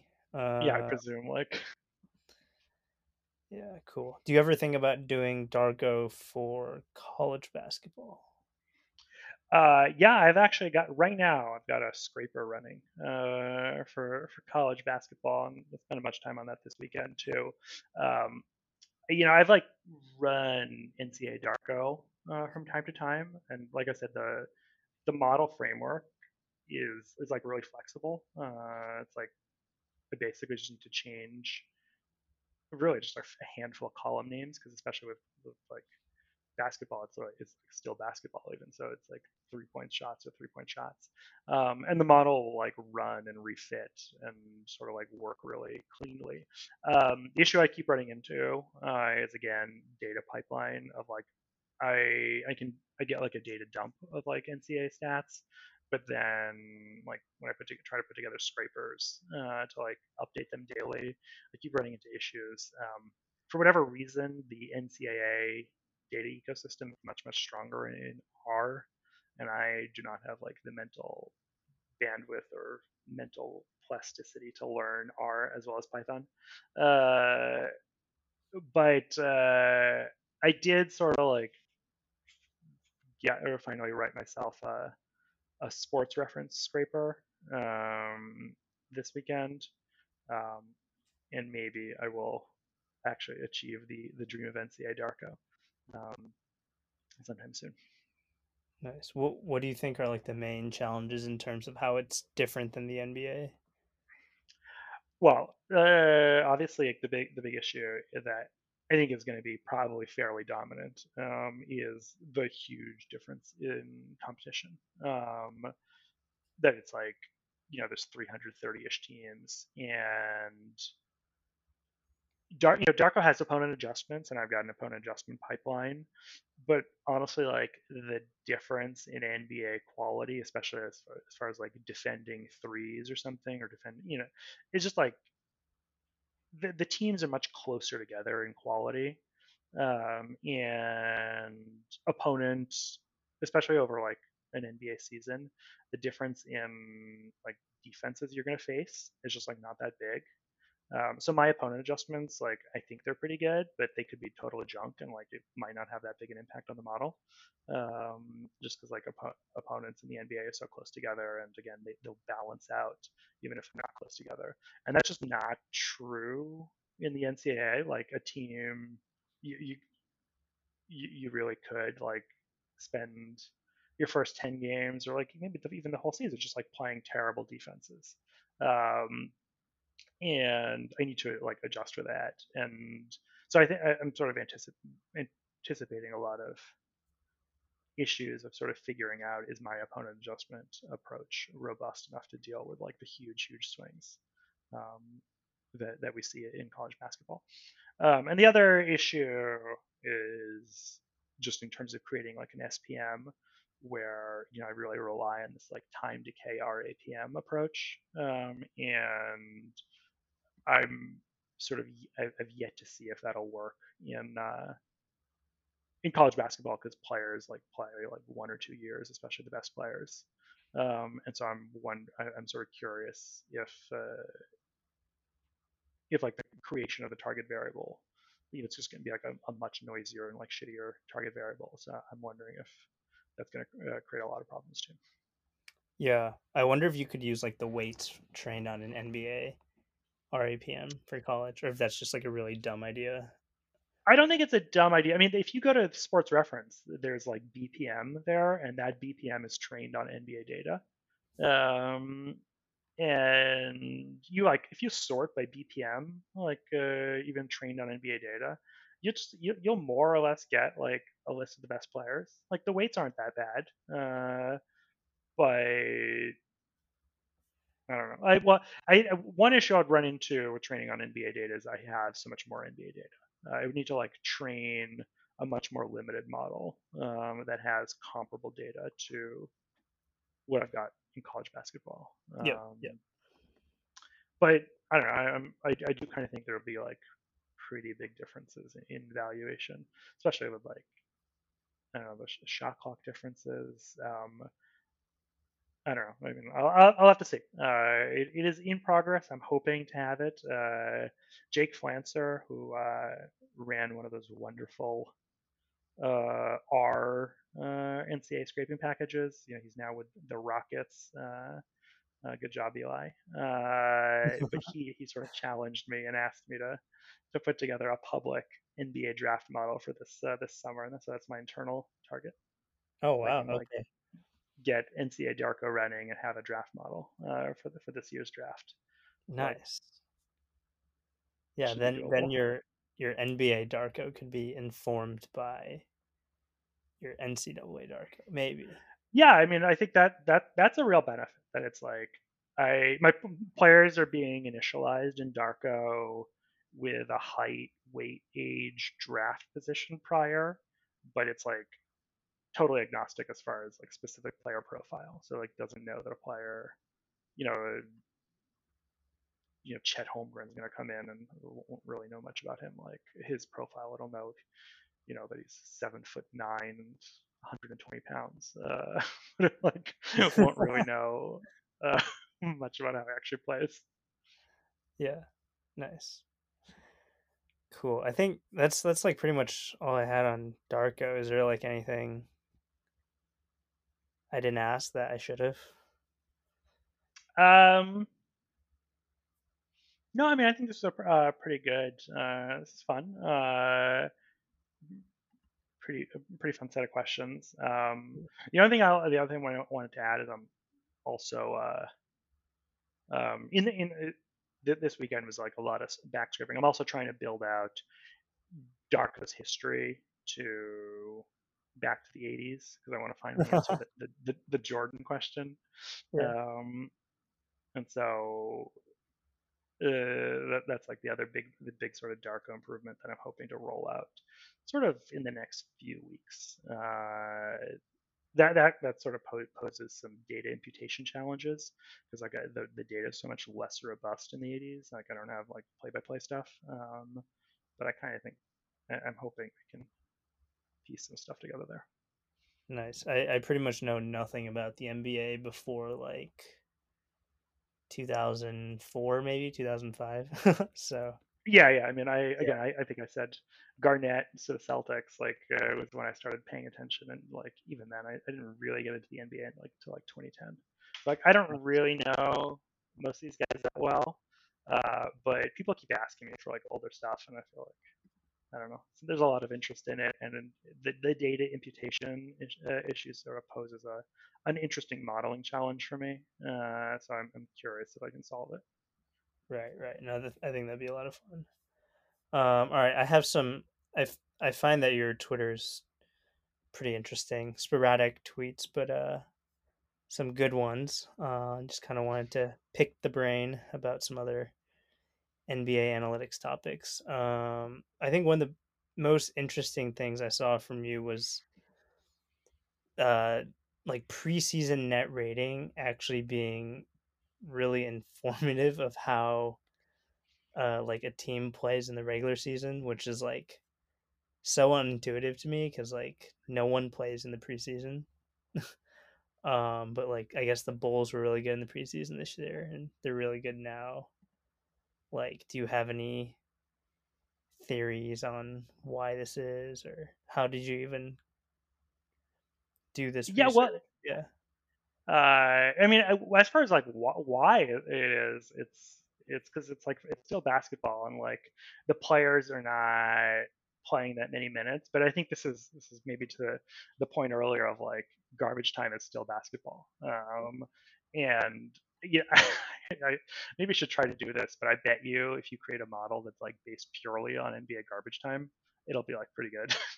um, I, I am kind of curious to try low um, leverage RAPM or something. That'd be funny. Yeah, or like low yeah low leverage RAPM. If you just like only use stints where it's like the game is out of hand, I yeah. bet you that model will be fine. That's um, a fun one. If, actually, if you have I, I have every possession labeled with a leverage index in my database, so maybe I'll run that. That'd be kind of funny. yeah, if you have enough, if you have enough like stints, uh, so long as you, you handle the sample issues, I bet you that model is be like remarkably informative. Um, and I think that's essentially what's going on with basketball with preseason. It's like, yeah, it's garbage time. Yeah, a lot of the players don't play that much. But on the other hand, like basketball, more than like other American sports stabilizes super fast.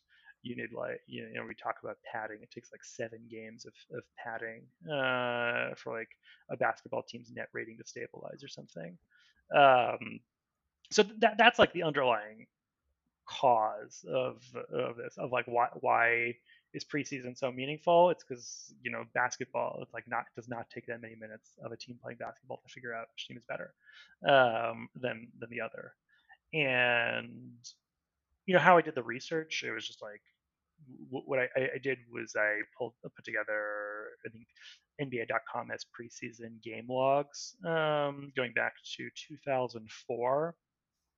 Um, so I pulled those game logs and I I, calcu- I, I calculated each team's internal um, net preseason net rating, and I also calculated an internal and SRS, like essentially just a regression uh, to sort of try to uh, uh, account for opponents. Um, and then I just like looked at how those features predicted uh, result uh, the season results, and it's like those features were just incredibly powerful.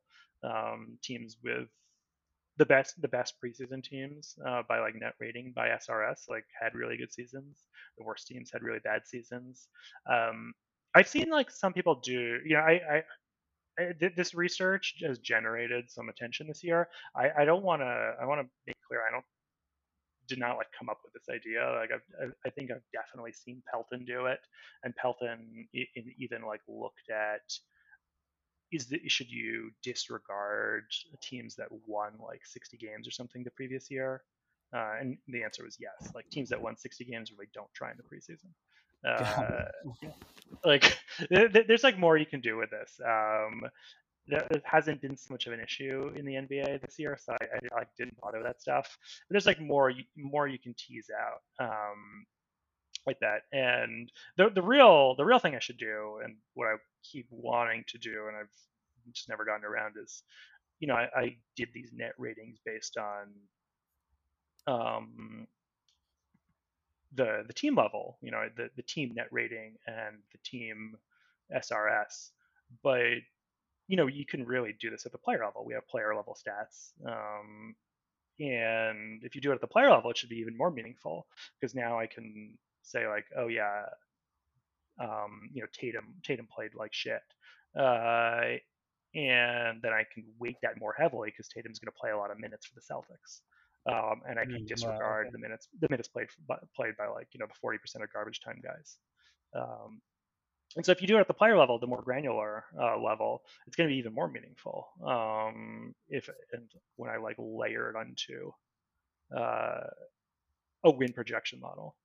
Um, I mean, this year has been like a little silly. I, I think I Yeah. posted uh, the preseason model is running away with the uh, the informal Twitter win projection uh, contest. it's like It's so funny. absolutely crushing. Yeah. um, so that's a little bit of an uh, uh, extreme one.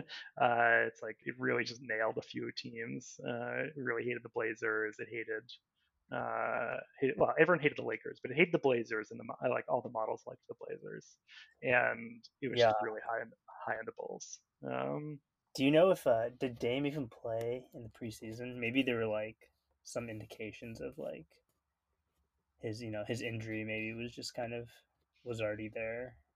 I I kind of Uh, that's why he's been playing bad this year. Or, like he's played through something that's. Yeah, he's he's obviously underperforming like all the all in ones on him. I think I'm really high on him too. Just been really wrong about the Blazers. Yeah. yeah, I mean, uh, I'm trying. I'm looking trying to look up right now if he played in preseason. Um, preseason, he did play in preseason. He played two games. Did not play particularly well, uh, but you know, two games, whatever. Um, yeah, I mean, I, I don't know the exact cause uh, of why he was like why the Blazers. I, I need to dig more into what the Blazers did so wrong uh, in preseason for the model to hate them so much.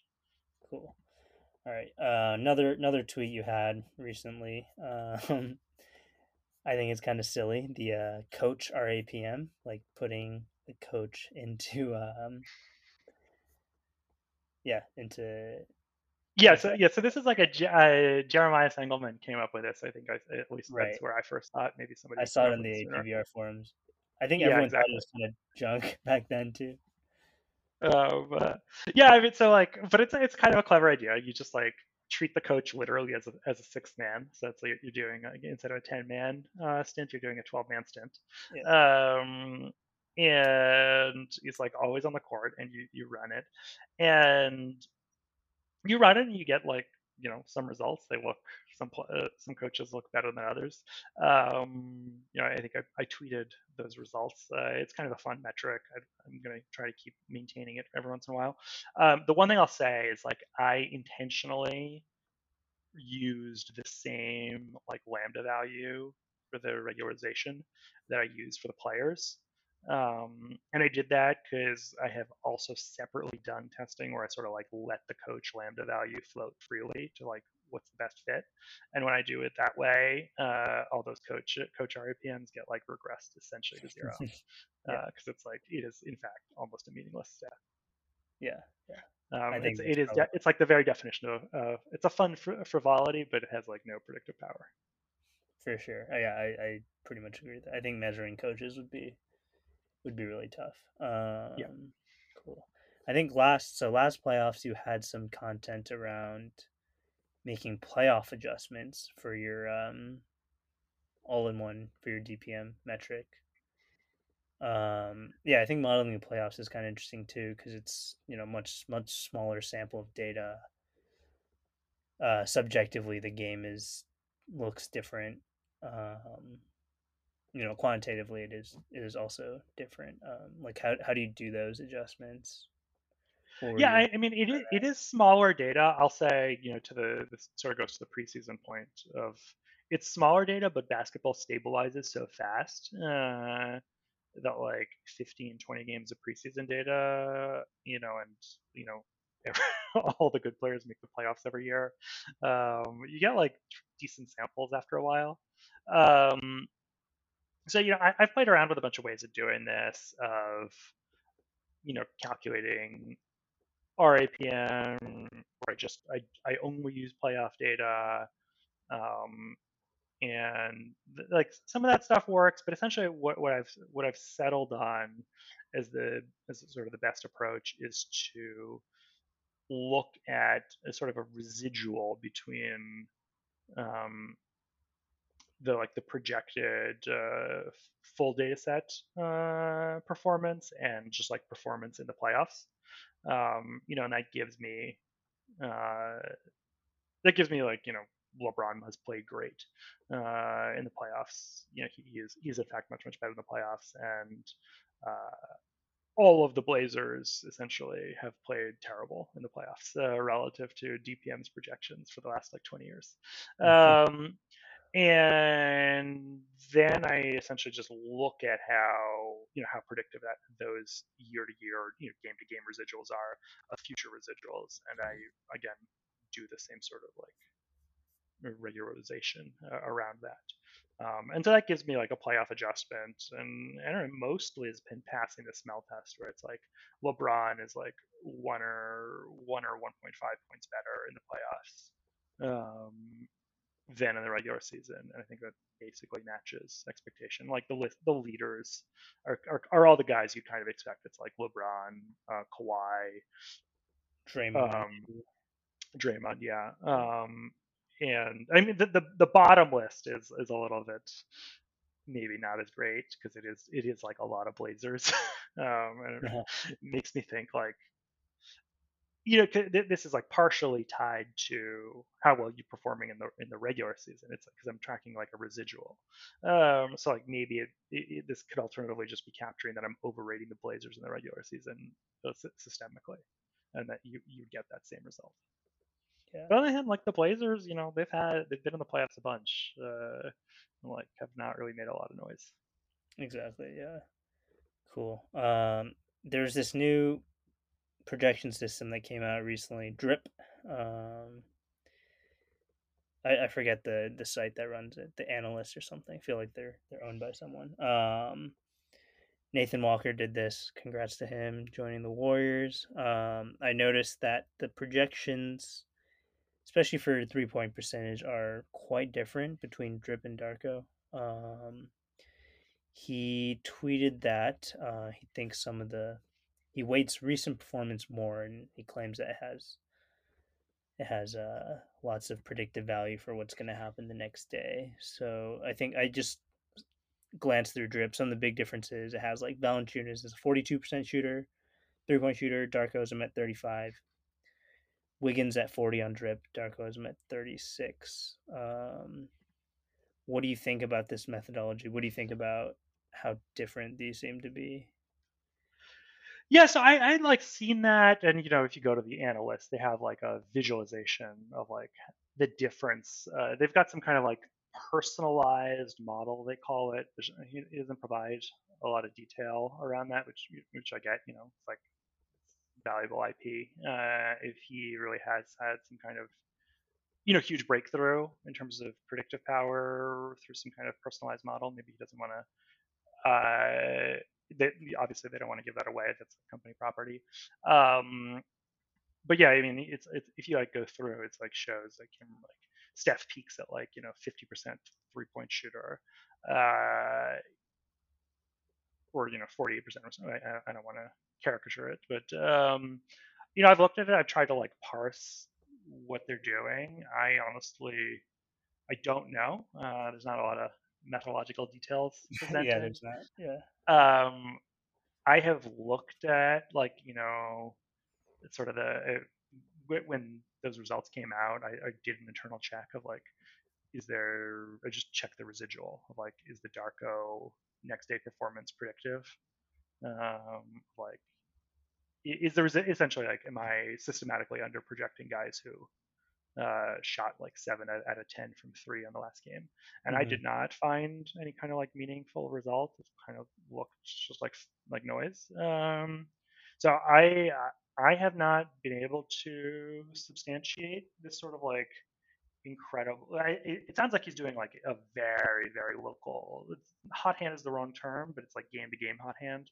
Um, and he's, he's finding like a huge impact. Um, I, I have not found that impact personally, but it's it, it's one of these things where every you know if I, doing a model wrong uh, is will give you the same result as doing a model right and finding no result. um, so where it's like you know there was a bunch of hot hand research famously, uh, and a bunch of studies found like no no hot hand, no hot hand, no hot hand. Um, and I was always very skeptical of this because it was like I had a pretty strong prior that there would there was a hot hand, um, and the reason for it is players play hurt. Uh, that's a feature of every sport. Um, players play hurt, and there should be like a continuum. So insofar as players are perform better when they're healthy, um, just like being being hot should be serving essentially as implicitly a proxy for being healthy. So even with no sort of psychological issues uh, associated uh, with like, oh, he's feeling it. Like I, I, have a pretty strong prior that there should be like a hot hand effect, just because it's like serving as a proxy that the player is is healthy and is not is not ha- is not hiding a nagging injury.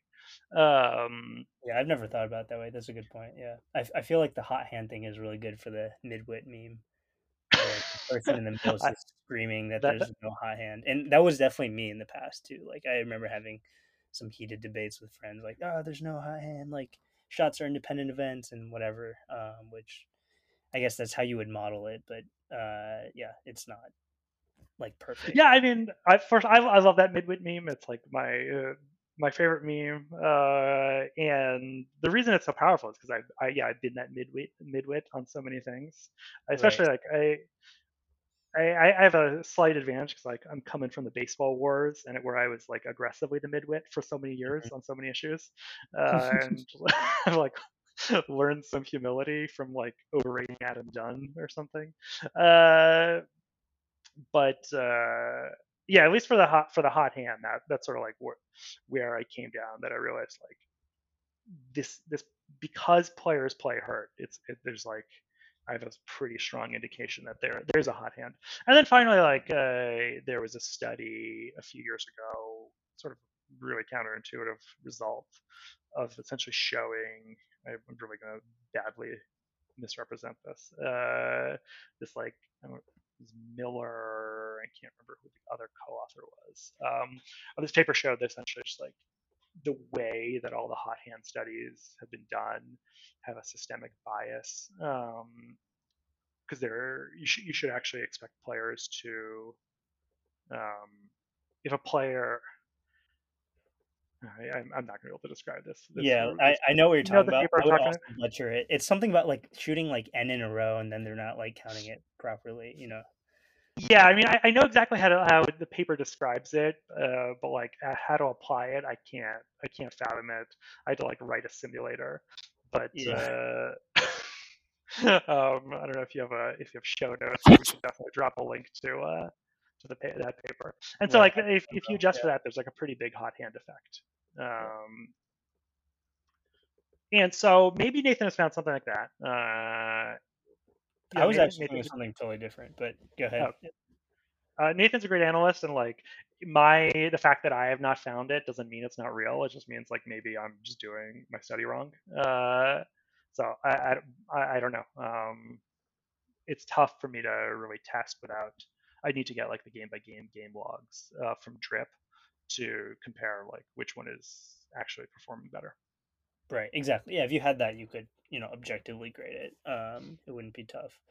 Yeah, I was thinking like I wonder if Darko is capturing like role changes quick enough, or I guess like a proxy of that would just breaking it be breaking out like catch and shoot versus pull ups, like you know just looking at Wiggins for example. Like yeah, he's shooting great now, but I think his catch and shoot rate is up, and like I don't know if yeah, I, I just don't have an intuitive idea of like Darko would if those are even features or like if that stuff is kind of getting weighted in there more. Like if he's just playing so differently now than he has been like throughout his career or you know last whatever games like maybe there's something there or like maybe Valanciunas was always kind of good at shooting threes just like there's literally no sample of him yeah I so uh, one I, I do have like catch and shoot uh, oh, okay um I, I do have that data in there uh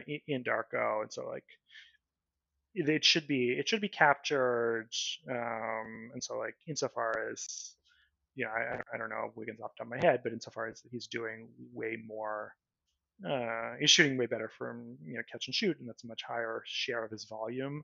Like the model sort of like has access to all those features, um, and it should be able to like tell you know these are stabilized, you know the catch and shoot stabilizes faster, yada yada. Um, so it it has all that available.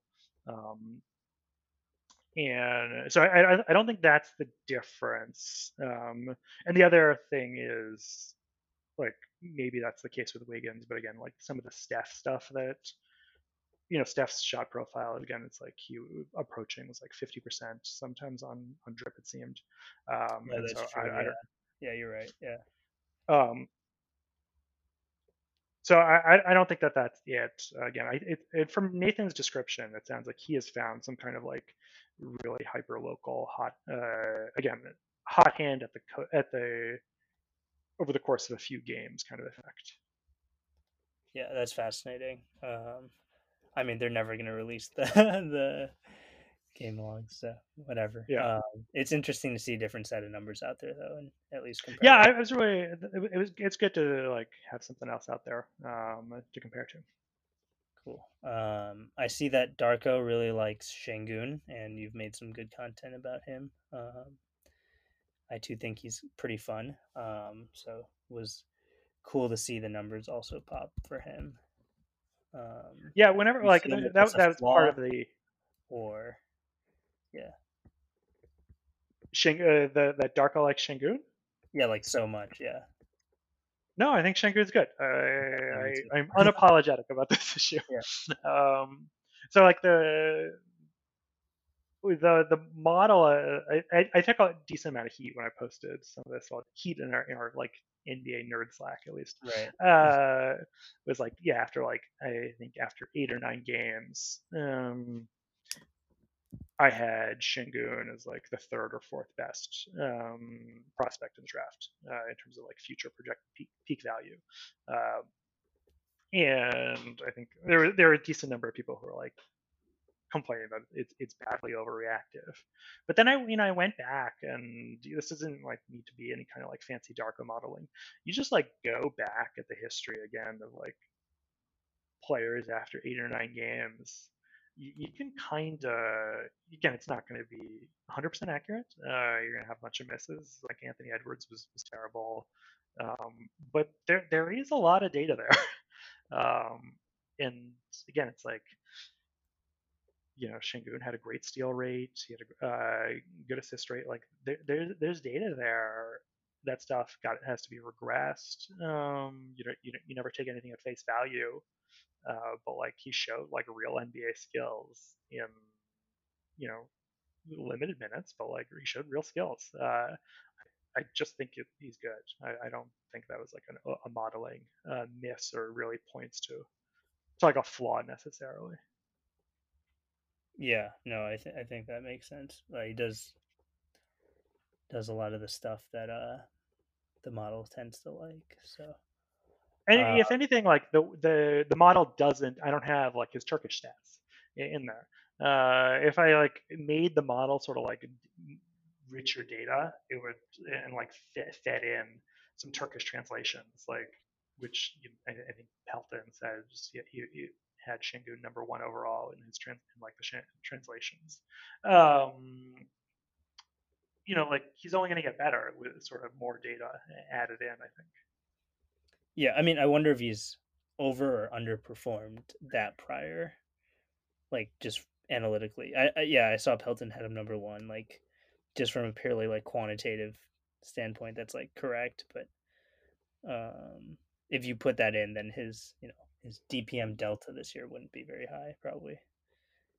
Or do you think he's performed at kind of a number one ish uh, level? I think he still performed like pretty good. I don't Yeah. know. I mean, I, I need to really see the translations, and it's tough to, you know, when I was posting stuff, it was like for his future projection, for his like peak. You know, he is one of the youngest players in the draft. Um, Oh yeah. so you know, he's he's like still 19. Um, a lot of the, you know, a lot of guys he was drafted with are now 20. Um, so I, I don't know. I feel like he has performed well, and he still has a fair amount of growth. Uh, he's got he's got like growth left. Obviously, all these guys have growth left, uh, but the you know the, the age curves at this at this point are like highly nonlinear. Like the difference between being like 19 and 180 days and being um, you know 20 is like pretty big. This is a I don't know. Do, you- do you know this like Mike Trout study? No, I don't know. What is there, there was a really famous um, baseball study that essentially showed that uh, there was a huge, huge bias in it, it just like taking uh, taking players who are young for their age. Like the difference between being like 18 uh, and zero days and being like 18 and like you know 364 days is like okay. worth uh, worth like four or five rounds of the draft or something. You know, I'm, I'm botching this study. Uh, it's been a while, but it was it was like a really big deal. Um, and in particular, like uh, suggested like huge things for for Trout. That there was a lot of like rounding going on with the aging. Oh yeah. I can see that. Um, Yeah. it's it, like it, it doesn't matter when you're 25 or 26 like the difference uh, at that point everything your age curve is so flat um, but at like age 18 like you really are improving sort of a material amount at every day Mhm. uh, at, at those like extreme ages like the, the, those differences are real Yeah. Makes sense. All right, we'll do we'll do one last question here. Um, gone super long, but it's been really good talking uh, to you through all this stuff. Um, this is a really long question. You can answer as much of it as you want or as little as you want. Um, sent to me by at Chatham3 Twitter friend. He says, "Suppose you are drafting a team against the other 29 NBA GMs tomorrow. It's for one full 82 game single season, no contract considerations or future value to think about. Lone goal is to win a championship this season. Who would you be targeting if you had the first overall pick? Who would you try to target in mid and later rounds? How hard would you lean on Darko to inform your selections? How would you think about team fit and synergies on top of raw impact metrics in a vacuum? Would you use anything to help quantify that issue or keep it subjective? And then any other considerations you'd try to make to gain an edge, who would you choose to coach the team? coach the team that's cool. who, who, who's leading in coach RFM you tell me gotta pull up that tweet real quick yeah. um, so yeah, I mean, like, who would I take? Um, would I be targeting if I had the first overall pick? Uh, you know, Darko, I guess, says it's Giannis. Uh, I kind of think I would just take Giannis. Uh, I don't want to overthink it. Like, I can see a credible case for LeBron or Jokic. I think those are really the only. Really, actually, only Jokic is the only one in my mind who uh, I can see like a credible case for. Uh, but I don't want to overthink it. I think like Darko's model is pretty good, and especially for like the first pick, uh, where I, I, I don't yet need to worry about fit issues and I can just sort of like build fit around them. I, should, I would just go Giannis there. Um, who would I be trying to target in mid to later rounds? Uh, The best Darko player. I don't know. yeah, I mean, this is, it's tough. Like, would I just literally target the best Darko player? Probably not. I think uh, Darko.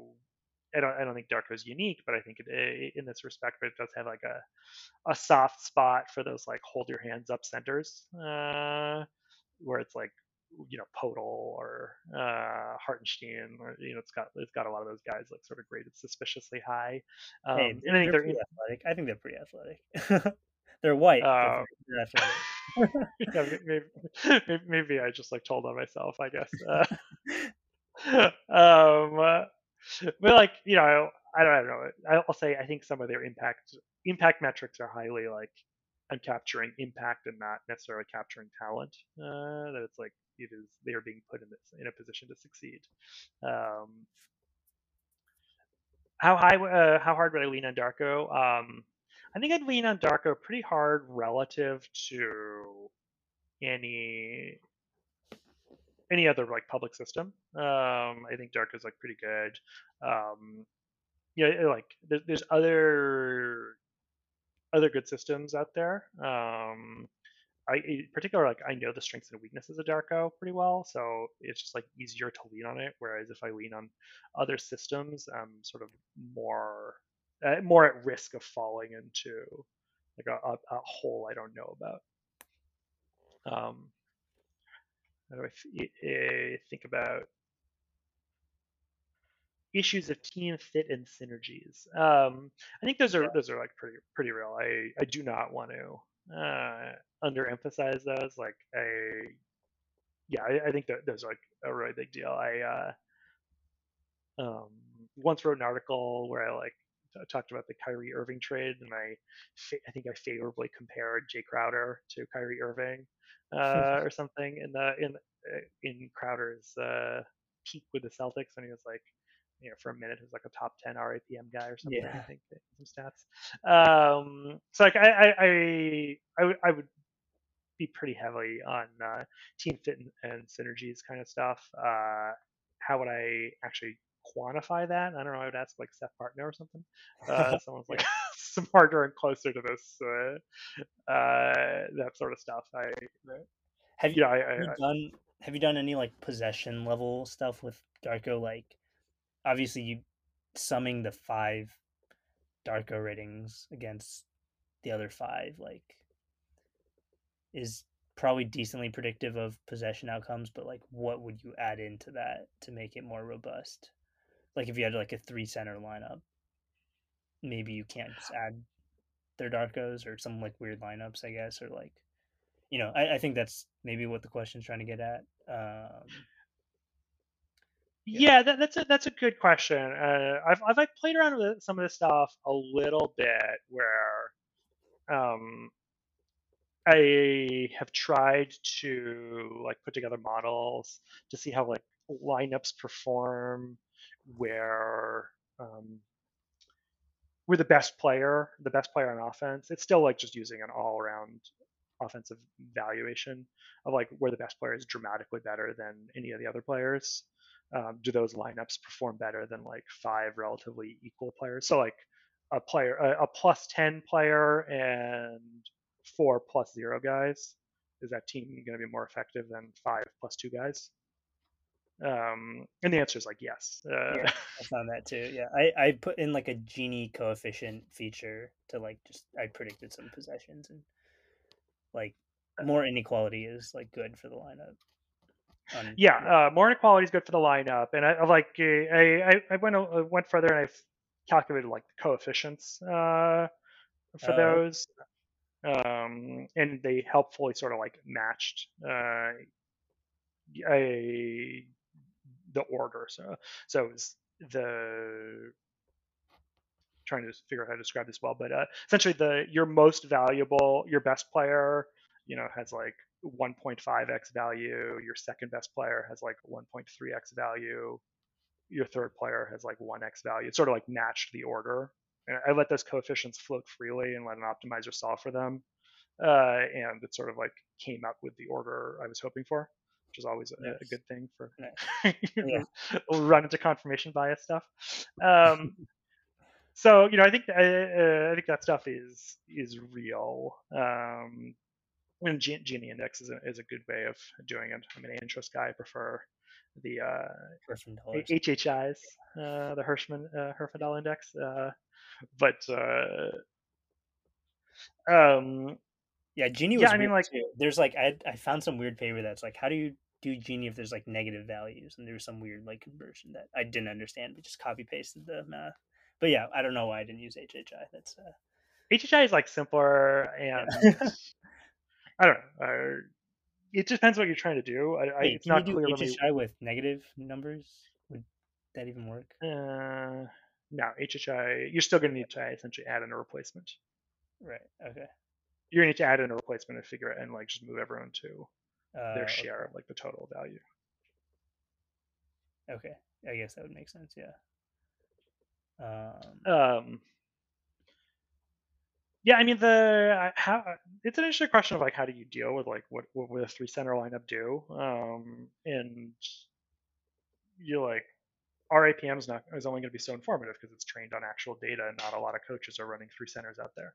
right. Um, it's like RAPM performs well, um, and it per- performs like pretty like pretty well in terms of predicting stints, but that's like within the assumption that like coaches are kind of playing, you know, tr- putting together lineups that resemble NBA lineups, Exactly. um, and just like kind of like if that starts to break down, yeah, I mean, I don't expect it to hold. Uh, I, I've kicked around how to uh, solve this issue. I've honestly never found like a great answer because it's just like the train. I'm just never gonna, gonna have that training data. Um, this is an issue where this is an area where like Krishna Nar- Narsu might be sort of better equipped because he's done so much work on the role stuff. Right. Um, and they, they claim to have like found really big impacts to various lineup combination stuff. Um, I, I've honestly not done as much much there, so uh, I'm gonna punt on this question. Okay, yeah, I should I should ask them. I've always wondered, but also haven't done the work. or I spent a I mean, lot of B-ball index they've got they've got like a model where you like pick players and it'll like tell you. yeah. They they claim to have like quantified and like solved this issue. Um, I haven't seen the research backing up, but it seems like pretty cool. Yeah, yeah. A lot of their stuff is like hand labeled or something, and I was a little put off by that. But um, Yeah.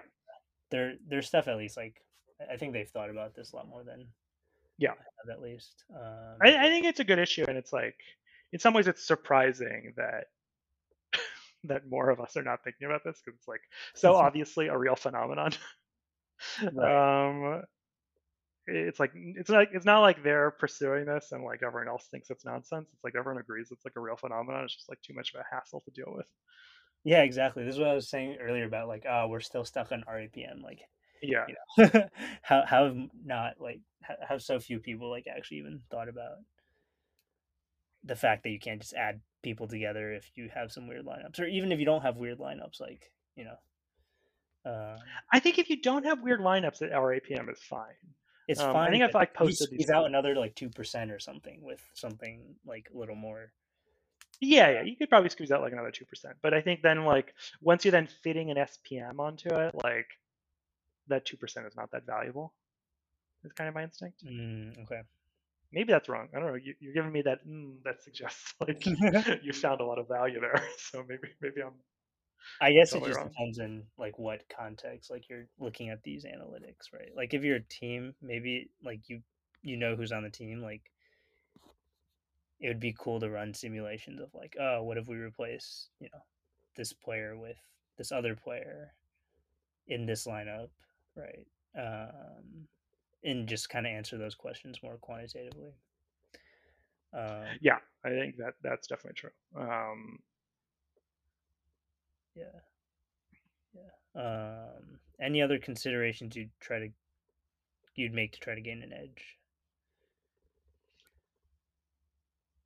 considerations. I try to gain an edge. Uh, you know, so like doesn't the, the one thing at one point uh, the one thing I had an idea here and it doesn't really totally work anymore is uh, with like Draymond not being at the peak of his powers. But I always thought like back when Draymond was like the number uh you know at, at his absolute peak, I always kind of wanted to take him number like one in one of these questions because he seemed to be also just like the most irreplaceable player.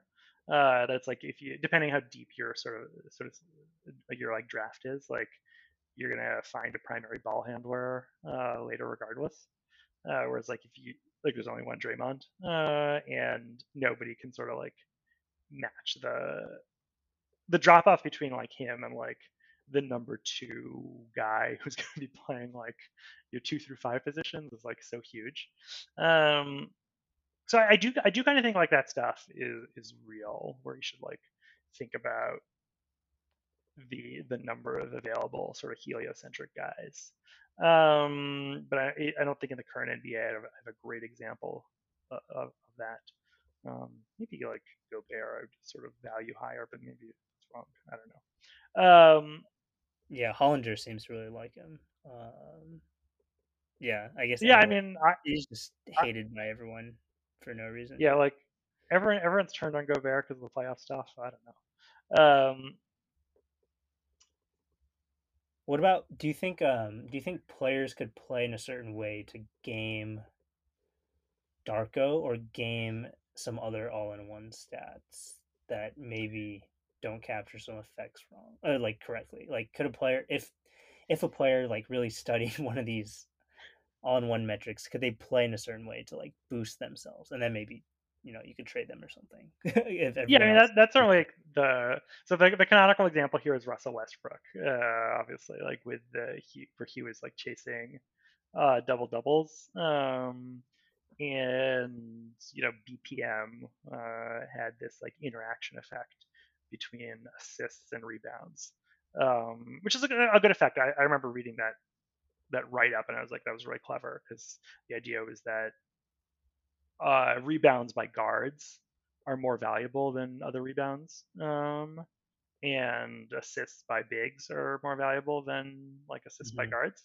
Um, Yeah. Which again, I think both that, that that captures like an underlying truth. Um, but then like, you know, was trained on this like 10 year RAPM data set.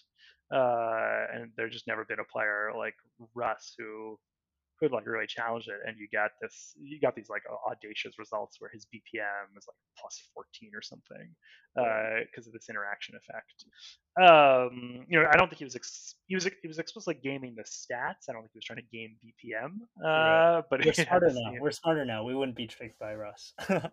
yeah Uh, exactly uh What about Yeah, like, so, like- I, was, I was thinking like guards who can kind of artificially suppress turnovers by just holding on to it a long time and then like forcing the person they pass to to shoot it, you know.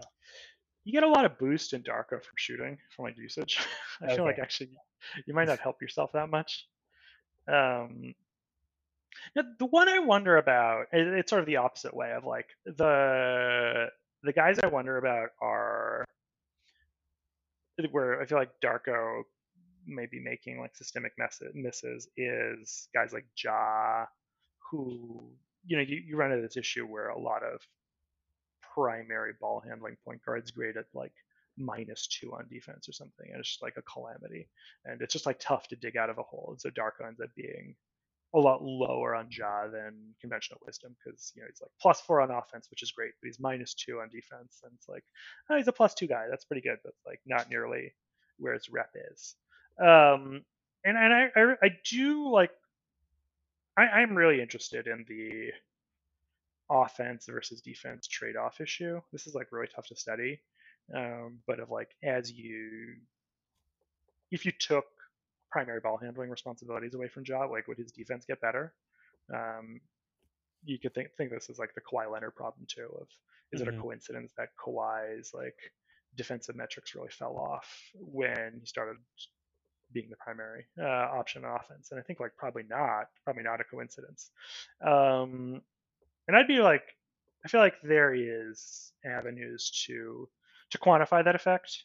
Um, and I feel like maybe that's that's like an area where, insofar as I'm building a team, I can sort of like try to game some of that stuff a little bit. Of like some guys are going to be underrated by Darko, and if I've got a team fit that has a lot of ball handlers, um, like maybe I can sort of just eat that those minus two defensive ratings and just count on them to like not be as as disastrous. Yeah, that seems like a good thing to to study. Um, also surprised there's not more of that. Uh, maybe I should do it myself, but It's Uh, it's tough to. I, I've like tried to do it. It's tough to study. It's you can't just look at changes because you, you you've got these like you got these issues of uh, of role changes in response to talent. It's not like the essentially just selection effects uh, going on there. Yeah. Well, I, I feel well for the specific like offense defense trade off thing, isn't part of the issue that we don't have good defensive metrics, especially for like single game. Yeah. Like, yeah. Yeah, yeah, yeah. That's a, yeah. You would you're gonna end up like showing like a pattern over like a 12 year RAPM or something. Uh, yeah, and so I, I don't have a great idea for how to solve that. But that one does seem like it should be solvable in some way. What about okay? What about for like if we're trying to predict the pos- possession? Like you have a Darko rating for guards. Dark like the feature would be like Darko guard rating, Darko wing rating, Darko center rating for offense and defense. Like would you maybe the guard defense coefficient would be lower because it matters less or something. And if it's not lower, then maybe it does matter. Does that make sense? Yeah, yeah, I, I think that do- that does make sense, and I think maybe that that is sort of a a good way of doing it. You know, there is this like matchup data available. You can see like you can like break down like a possessions when a guy spent defending a guard defending a. Oh, yeah. uh, Yeah. It's like maybe leaning more into that stuff. Yeah, would sort of yield uh, yield those benefits and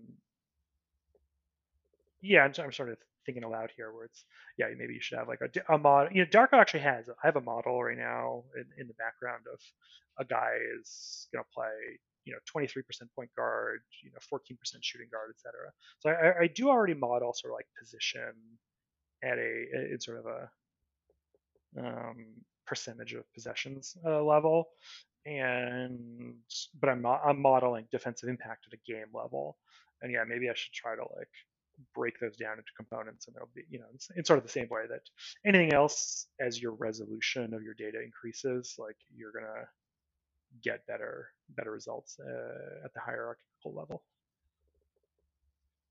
Yeah. Yeah, that makes sense. that's an interesting idea Yeah, there's a, a lot of good ideas here. maybe maybe someone will do them if they make it through uh, two and a half hours. um, cool. I mean, yeah, this was super fun talking to you. Um, I feel inspired, and uh, we'll mess with some more data. Um, yeah. Anything else you want to bring up? uh no this is this is good i i don't get a lot of opportunity to to talk totally in the in the weeds of uh of this stuff uh so this Right. fun I'm not a big media guy, so I'm uh, not concerned about how uh, how broad appeal this has.